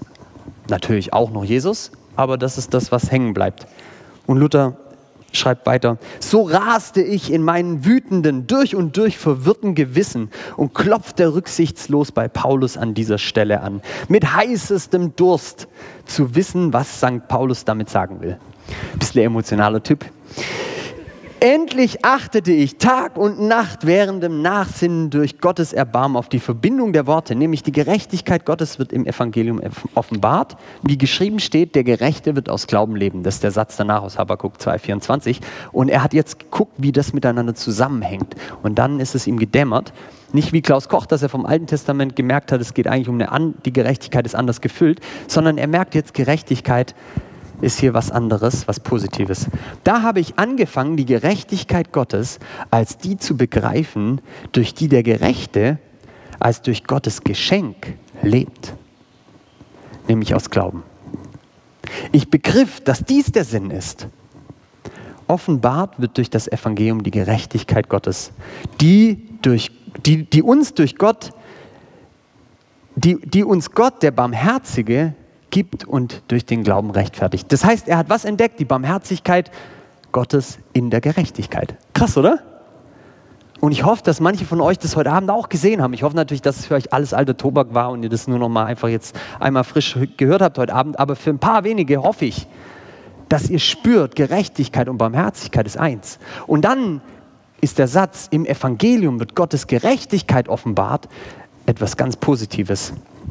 Und dann schreibt er weiter so wunderbar, nun fühlte ich mich ganz und gar neugeboren und durch offene Pforten in das Paradies selbst eingetreten.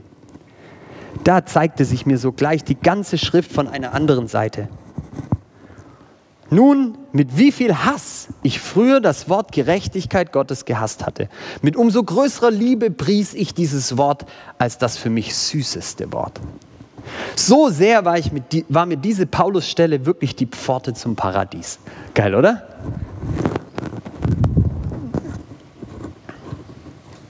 Das heißt, wir merken, dass es in der Kirchengeschichte immer wieder diese Durchbrüche gab, dass man gemerkt hat, Gottes Liebe und Gottes Gerechtigkeit stehen in keinem Widerspruch, wenn wir Gerechtigkeit als ZAK begreifen. Dann ist die Gerechtigkeit Gottes nur eine andere Form der Liebe. Und das ist auch das, womit ich enden will. Ich habe es euch vorher gesagt, wenn wir uns anschauen, wie wir gestartet sind mit diesem Schaubild, mit diesem Evangeliumsverständnis, dann glaube ich, dass es heute Abend einfach total wichtig ist, hinzumalen,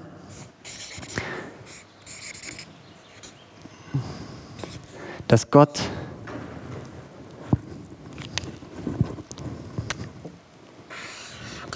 ein Herz hat. Dass er kein gespaltener Gott ist. Kein Licht und Schatten. Kein schizophrenes Wesen, hin und her gerissen zwischen seinem Hass und seiner Liebe für dich, sondern eins in sich, für dich.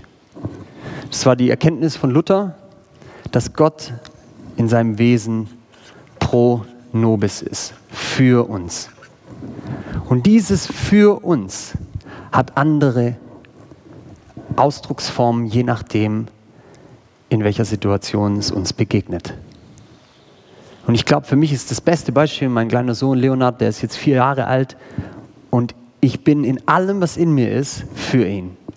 Und ich habe immer das Ziel, diesen kleinen Menschen an seinem Leben, äh, zum Leben zu fördern. Aber dieses für Leonard sein hat unterschiedliche Ausdrucksformen. Und für diese unterschiedlichen Ausdrucksformen benutzen wir unterschiedliche Wörter. Denn heute Morgen kommt er zu mir mit einer offenen Lippe und blutet und er hat alles voll hier Blut und so. Und ich denke, oh, was ist schon passiert? Hast dich aufgekratzt, bis ich ins Zimmer komme und meinen Rasierer da liegen sehe. Wollte Leo sich mal rasieren. Und dann hat mein Pronobis, also für uns oder für ihn, in dem Moment die Form der Barmherzigkeit gekriegt.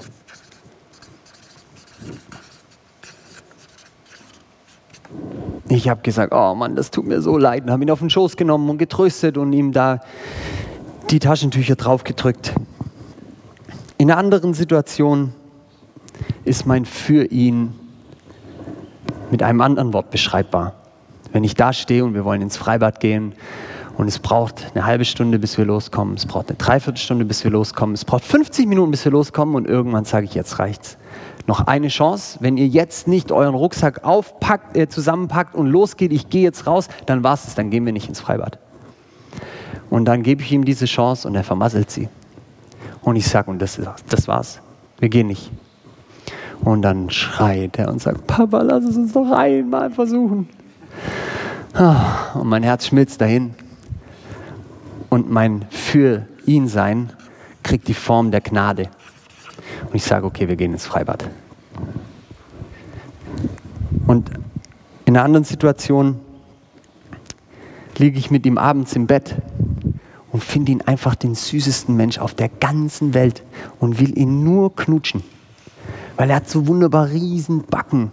Und ich könnte es so, ich weiß auch nicht, woran das liegt, aber das ist einfach das allerschönste Wesen für mich, das es gibt, neben meiner Tochter.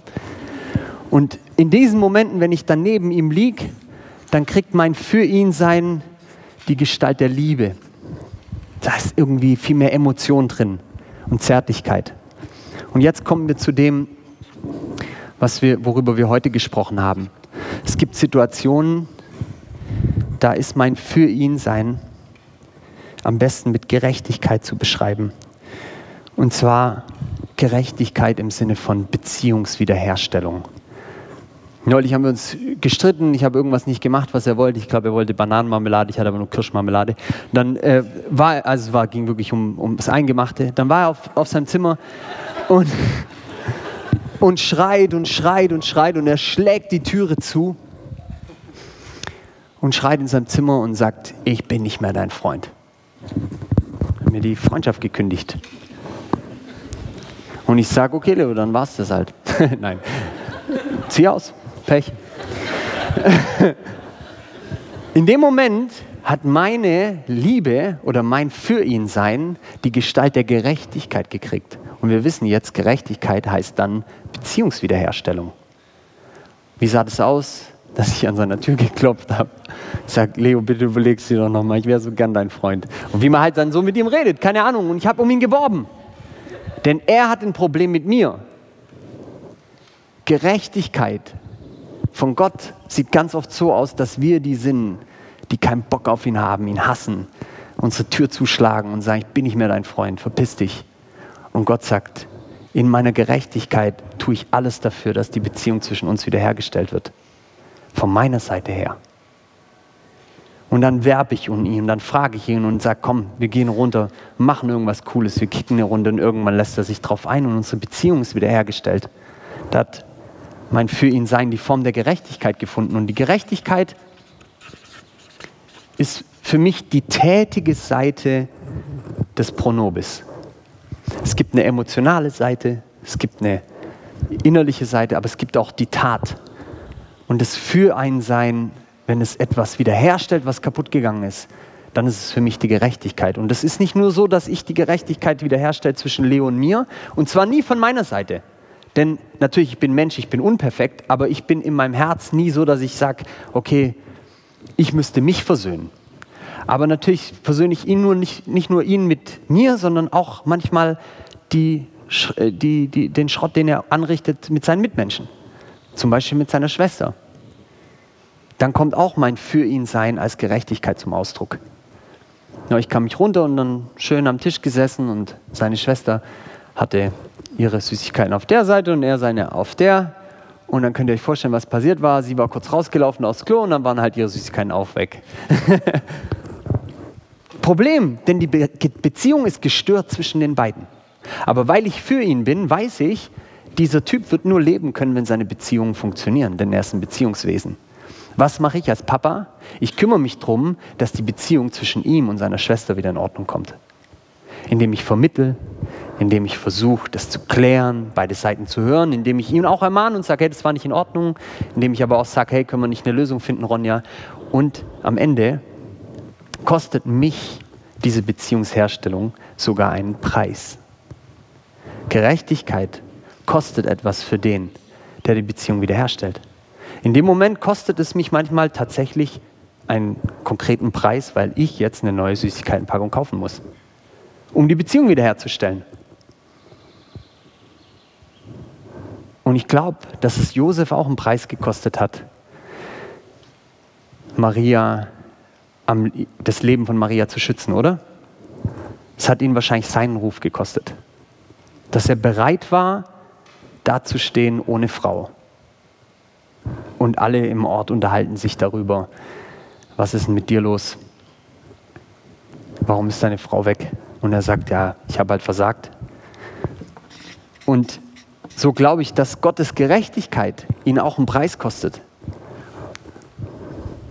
Und der Preis, den er bezahlt in Jesus am Kreuz, ist der allerhöchste Preis, den man bezahlen kann. Aber es ist nicht der Preis, den er bezahlt, um sich zu versöhnen, sondern es ist der Preis, den er bezahlt, um uns zu versöhnen. In 2. Korinther 5, 17 heißt es, Gott war in Christus und versöhnte die Welt mit sich, nicht sich mit der Welt. Riesenunterschied. Gott war nicht der, der die Versöhnung braucht, sondern wir. Und es kostet ihn einen Preis. Er wirbt und er gibt alles. Aber in sich, in diesem Werben, in dieser Liebe ist er eins, nicht gespalten. Damit will ich schließen und mein großer Wunsch ist, dass durch dieses Bild in uns Vertrauen wächst zu diesem Gott. Dass wir merken, wir können ihm vertrauen. Zwischen Gottes Liebe und Gottes Gerechtigkeit gibt es keinen Widerspruch. Gottes Liebe und Gottes Gerechtigkeit ist eins. Amen. Vielen Dank fürs Zuhören und machen wir kurz Pause oder sollen wir gleich fragen? Ja, zwei, cool. Sollen wir kurz Pause machen? Gut, machen wir kurz Pause. Ich merke, sorry, ich bin so im Unimodus, deswegen ja, wir können auch gleich noch drei Stunden weitermachen. Nee, machen kurz Pause. Gut. Okay, super. Ähm, dann machen wir jetzt noch weiter. Und zwar habt ihr jetzt die Möglichkeit, einfach nochmal nachzufragen. Äh, Dinge, die ihr vielleicht nicht verstanden habt oder wo euch einfach Fragen gekommen sind. Ich komme einfach, würde zu euch kommen, damit wir das auch auf dem Podcast haben. Und ihr dürft dann einfach eure Fragen an Nico loswerden. Also einfach kurz ein Handzeichen. Super. Äh, ja, meine Frage ist gleich mal ein bisschen komplexer. Äh, genau, also prinzipiell ähm, kenne ich so aus meiner Vergangenheit auch so ein bisschen dieses Justitia-Konzept und auch ähm, damit verbunden so ein bisschen dieses Sündenbock-Ding, dass man das in der, im Alten Testament gemacht hat und dass jetzt Jesus als Opferlamm kommt und dass dann quasi Gott muss Blut sehen von Jesus und dann ist es wieder getilgt und so. Und ich finde das Konzept, das du heute gezeigt hast, schöner und ich will da auch mehr dran glauben. Aber ich finde ehrlich gesagt, dass in diesem alten Konzept der Tod von Jesus ein bisschen, also besser erklärt ist. Nicht schöner, er ist sehr grausam, aber ich finde es ist besser erklärt. Und ich frage mich, was jetzt in dem neuen Modell, wie der Tod von Jesus da irgendwie einen Sinn macht oder so. Mhm. Voll, super Frage, total gute Frage. Äh, ich sag gleich dazu, die Frage nach der Deutung des Sterbens Jesu würde auf jeden Fall noch mal einen eigenen Abend füllen. Ähm, aber ich, ich deute es ein bisschen an. Ich habe auch schon ein paar Takte so in Nebensätzen anklingen lassen. Ich glaube, die entscheidende Frage ist, für wen ist Jesus gestorben? Für den Vater und seine Versöhnung oder für uns und unsere Versöhnung? Versteht ihr, das ist ein Riesenunterschied. Also ist Jesus gekommen, weil Gott ein Problem hat weil Gott nicht mit uns zurechtkam, weil er heilig ist und wir nicht? Oder ist Jesus gekommen, weil wir ein Problem mit Gott haben und ohne diesen Tod und ohne diese Auferstehung keinen Zugang finden zu einem liebenden Vater? Und ich würde sagen, an der Stelle ist die Bibel klipp und klar in all den Bildern. wenn sie spricht vom Sündenbock, vom Johannesevangelium, vom Lamm, das die Sünde der Welt trägt, wenn sie vom hohen Priester spricht, dann geht es immer darum, dass Gott aus seiner Liebe heraus den Feind mit sich versöhnen will. Römer 5,8. Als wir noch Feinde waren, sandte Gott seinen Sohn, um uns zu versöhnen. Das heißt, das ist die, die Frage, die Grundfrage ist, passiert im Tod Jesu etwas mit dem Vater, dass der Vater verändert wird im Tod Jesu oder mit uns? Und ich würde sagen, mit uns passiert was im Tod Jesu. Deswegen musste er sterben. Denn wenn er nicht gestorben wäre, hätten wir immer noch diese Feindschaft und diesen Hass gegen ihn. Hätten keinen Zugang zur Wahrheit. Hätten keine Möglichkeit, ihn zu lieben. Jesus sagt, er kommt in die Welt und die Welt ist blind für den Vater. Er sagt zu den Juden, euer Vater ist der Teufel, weil ihr mich töten wollt. Ihr kennt Gott nicht. Das ist das Problem, die sind alle blind und checken nicht, dass Gott die Liebe ist und sind gefangen in dieser Lüge und sterben in dieser Lüge. Und Gott weiß, er kommt, die kommen da nur raus, wenn er selber zu diesem Mensch wird, der diese Lüge glaubt und diesen Mensch am Kreuz hinrichtet, sodass dieser Mensch, der die Lüge glaubt über Gott, passé ist und ein neuer Mensch geboren werden kann. Das ist eine Erklärung. Es gibt ganz viele verschiedene Bilder und ganz viele verschiedene Metaphern, um den Tod Jesu zu erklären. Aber sie haben alle eins gemeinsam, dass sie sagen, Gott ist in seiner Liebe ungeteilt. Und deshalb schickt er Jesus. Jesus und der Vater sind eins. Die müssen nicht irgendwie, der eine muss den anderen versöhnen. Aber wir sind die, die dringend Hilfe brauchen. Überleg mal, da kommt die Liebe in Person in die Welt und was machen die Leute? Wir bringen den um. Das zeigt schon so ein bisschen was zu, über den Zustand der Welt. So, dass wir was brauchen, was uns da hilft. Hilft es ein ganz bisschen weiter von der Richtung her. Denk, die, die, die Denke sozusagen, geht es im Kreuz um Gott und sein Problem oder um uns, um unser Problem, ist ganz, ganz hilfreich. Auch da die Bibelstellen dann nochmal angucken. Mir war deine Darstellung insgesamt, oder ich will es als romantisch beschreiben, so ein bisschen.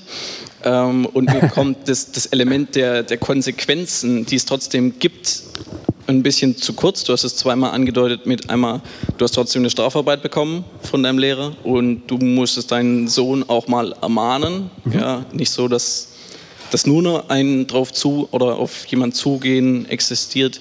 Und ich würde gern auf, oder ich hätte gern, dass du dazu noch was sagst, was es an Konsequenzen gibt, gerade so ähm, ja, im Sinne von, mir ist dabei das, das Bild oder das Gleichnis von dem unbarmherzigen Schuldner eingefallen, weil das Ganze dann darauf rausfolgt, dass man, dass man das Ganze dann ausnutzt, wenn einem was erlassen wird, wenn auf mhm. einen zugegangen wird, dass es da auch irgendwann Konsequenzen geben muss mhm. eigentlich.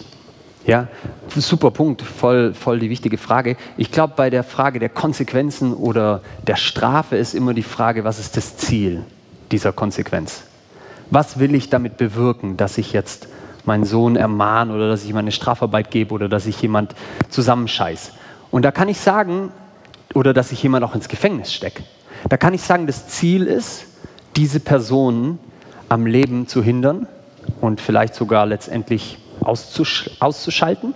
Oder ich sage, eigentlich ist mein Endziel, diese Person beziehungsfitter und mehr ins Leben zu führen. Und ich glaube, der Schritt, der jetzt gerade nötig ist, ist dafür eine Ermahnung.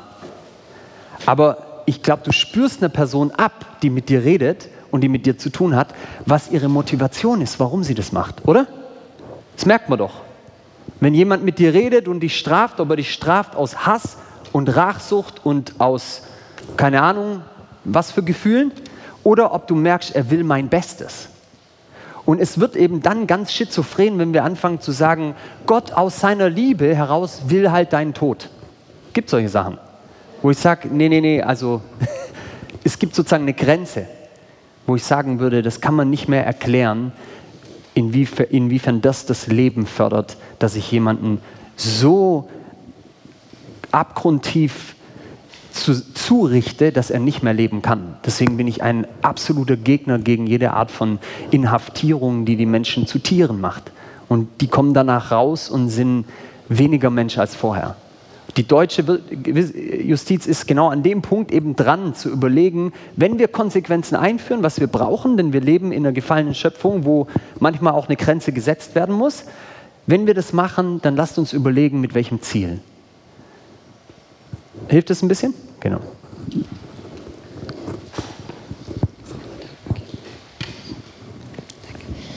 Ähm, ich habe eine Frage dazu, ähm, nochmal auch ein bisschen tiefer gehen, was das Strafen angeht.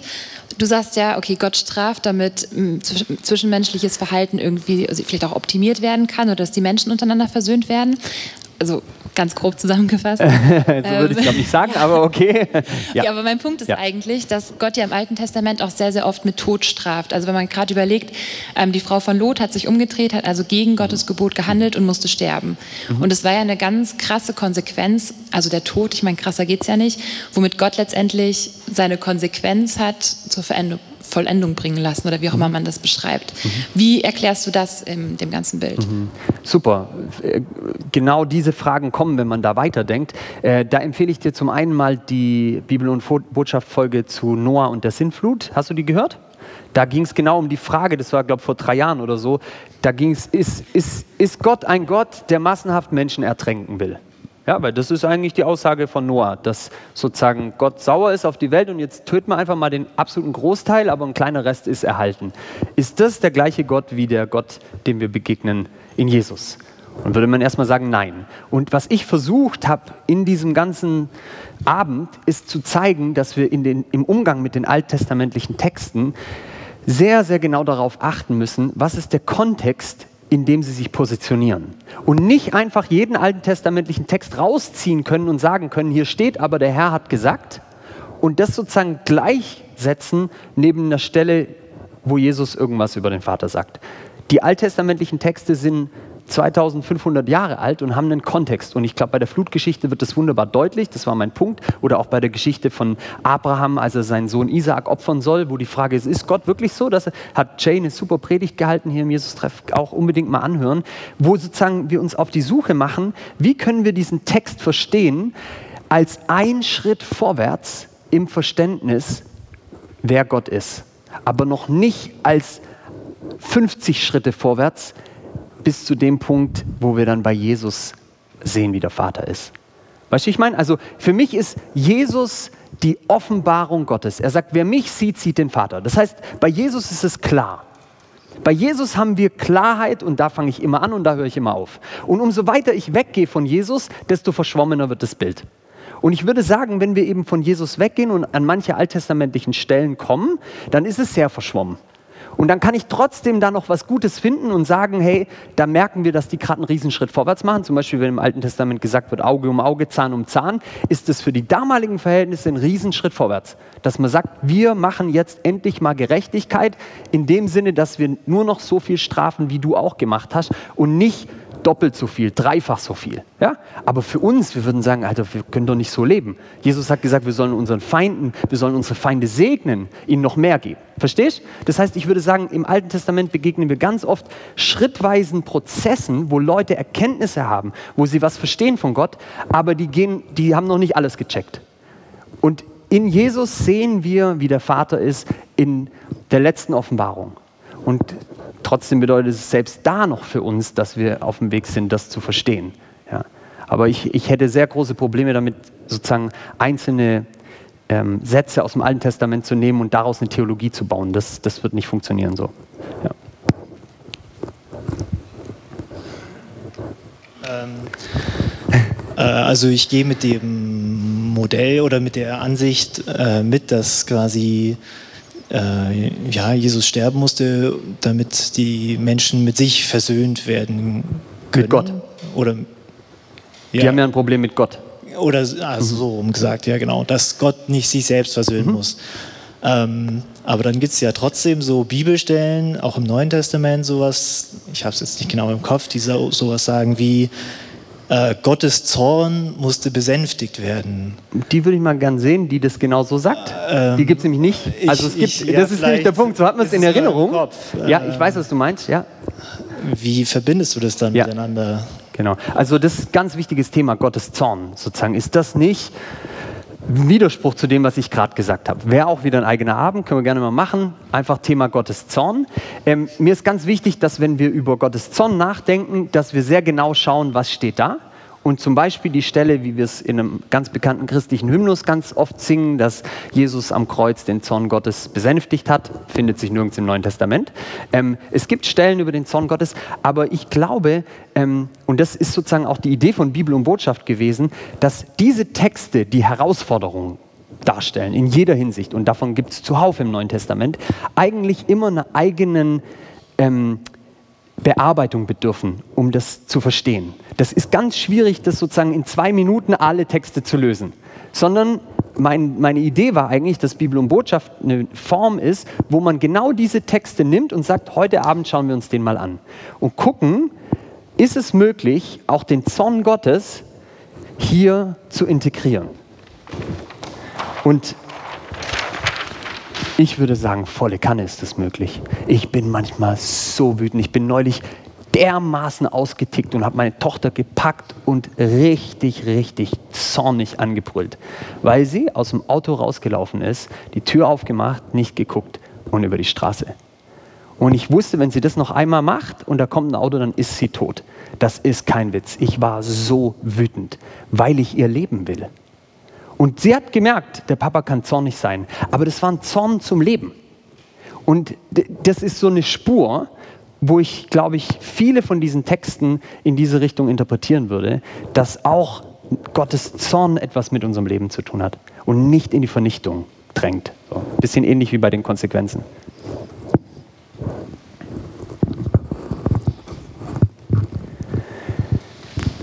Würdest du so weit gehen, dass du sagst, ähm, Gottes Gerechtigkeit ist 100% CDK und 0% Justitia? Und wenn ja, wie gehst du auch mit neutestamentlichen Texten um, wo dann jemand mal kurz stirbt, weil er behauptet, er hat 100% gespendet, aber dann doch ja. nur x Prozent ja. des Landes gespendet? Ja, die Person hat einfach Pech gehabt, das passiert manchmal. Nee. Ähm, das war meine Justitia-Seele, die gesprochen hat. Nee, also ich würde auf jeden Fall sagen, Gott ist 100% ZDK. Woher weiß ich das? Weil Jesus sagt, Wer mich sieht, sieht den Vater und Jesus ist 100% Zedakah. Es gibt bei Jesus, wenn er am Kreuz hängt, für die, die ihn gerade dahingeschlagen hat, 0% Vergeltung oder Kälte oder Schwert und Strafe. Das heißt, wenn ich wirklich über Gott nachdenke, muss ich bei Jesus anfangen. Und wenn ich bei Jesus anfange, muss ich bei dem entscheidenden Moment seines Lebens anfangen, nämlich an dem Moment, wo er sein Leben gibt. Und jetzt würde ich genau auch dann von dort wieder kommen und sagen, lass uns die Texte anschauen. Und wir können nicht alle Texte, glaube ich, bis ins Letzte sozusagen harmonisieren, dass nachher alles happy clappy ist und wir, wie du sagtest, wir fliegen romantisch in den Armen hier raus. Aber wir können durchaus sehr, sehr viel weitergehen, als viele denken. Ich habe so viele Gespräche, wo Leute mir irgendwelche Texte sagen, aber hier steht doch, guck mal, da die Böcke und die, die Schafe und die werden geschieden und Jesus der Richter und so. Und dann sage ich, hey, setzen wir uns mal hin eine halbe Stunde, ich erzähle dir das mal, wie ich, die, wie ich den Text lese. Und merke, man kann Texte auch unterschiedlich lesen. Das versuche ich eigentlich immer beim Predigen, Texte rauszunehmen, die herausfordernd sind und vielleicht einen neuen Blick drauf zu werfen. Und das wäre halt auch so ein Text, Text Apostelgeschichte. Voll, müsste man hier unbedingt mathematisieren. genau.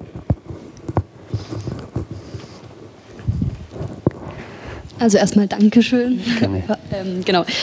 Meine, mein Gedanke ist so, dass es ein bisschen mit einhergeht mit der Allversöhnung. Also wenn Gott sein Kind liebt, egal was es gemacht hat, wie, hm. wie kann man jemals jemanden dann in die Ewigkeit verdammen? So? Mhm.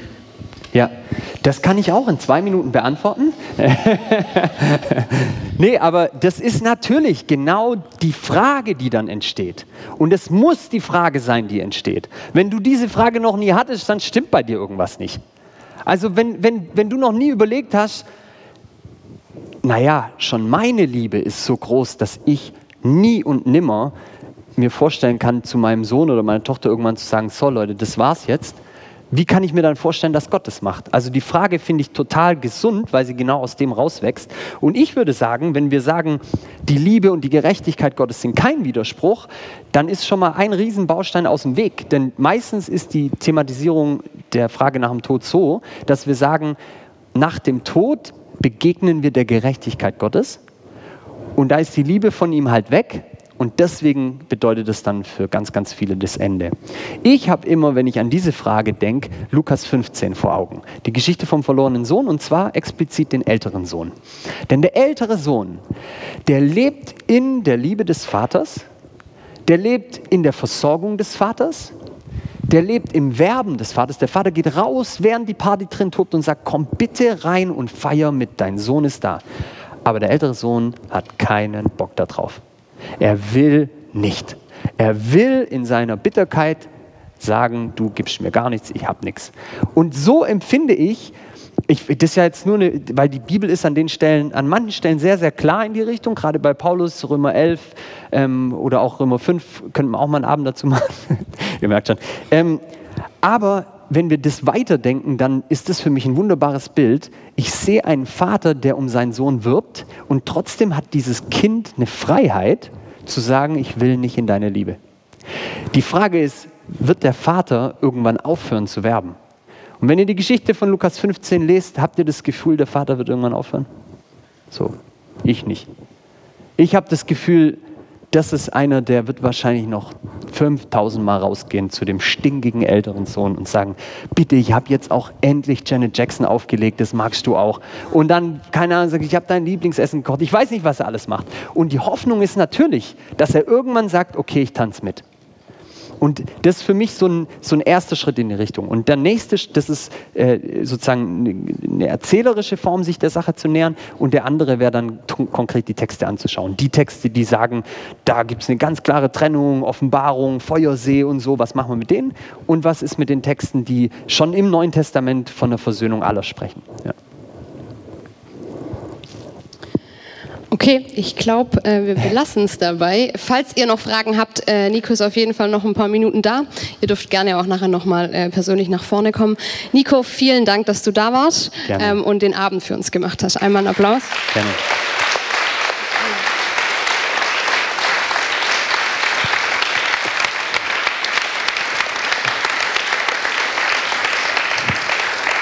Seitdem du vor zwei Jahren das letzte Mal da warst, hat sich so das eine oder das andere geändert. Eine Sache ist auch, dass es bei uns, äh, für all diejenigen, die den Abend machen, einen schönen Bibel- und hey, Botschaft-Likör cool. gibt. Ähm, genau, einfach um tiefer einzutauchen. Um, ähm, für mehr genau. Tiefgang tief ins Glas schauen, steht hier. Nice, super, vielen Dank. Gut. Genau, vielen Dank. Danke dass du da warst. Ähm, genau, zum Abschluss noch kurz ein, zwei Sachen. Falls ihr ähm, genau noch mehr über den Jesus-Treff wissen wollt, dann dürft ihr gerne mal sonntags vorbeikommen. Wir haben um 11 und 8, um 18 Uhr immer Gottesdienste, nicht hier, sondern im Witzemann-Areal. Ansonsten, ähm, genau, ähm, genau, nein, Stau machen wir nicht. Ansonsten könnt ihr ähm, gerne noch helfen beim Aufräumen. Genau, wenn ihr einfach nachher die Stühle an die Seite ähm, stapelt, wäre das super. Ähm, genau, Gemeindeleben für die, die ähm, Jesus-Treffler sind, findet jetzt am Sonntag statt. Und ähm, genau, wann es weitergeht mit Bibel und Botschaft, das werdet ihr dann in den Neuigkeiten auf Facebook, auf Instagram irgendwo erfahren. Genau, wir wollen auf jeden Fall auch in der nächsten Saison weitermachen. Falls ihr Ideen habt, falls es jetzt irgendwie heute Fragen gab oder Themen, dann dürft ihr das gerne uns mitteilen oder bei uns, also uns schicken per E-Mail. Ähm, wir sind immer offen für Themen, für Ideen, ähm, um so einen Abend zu gestalten. Ansonsten wünsche ich euch einen schönen Abend und ähm, genau, bis zum nächsten Mal.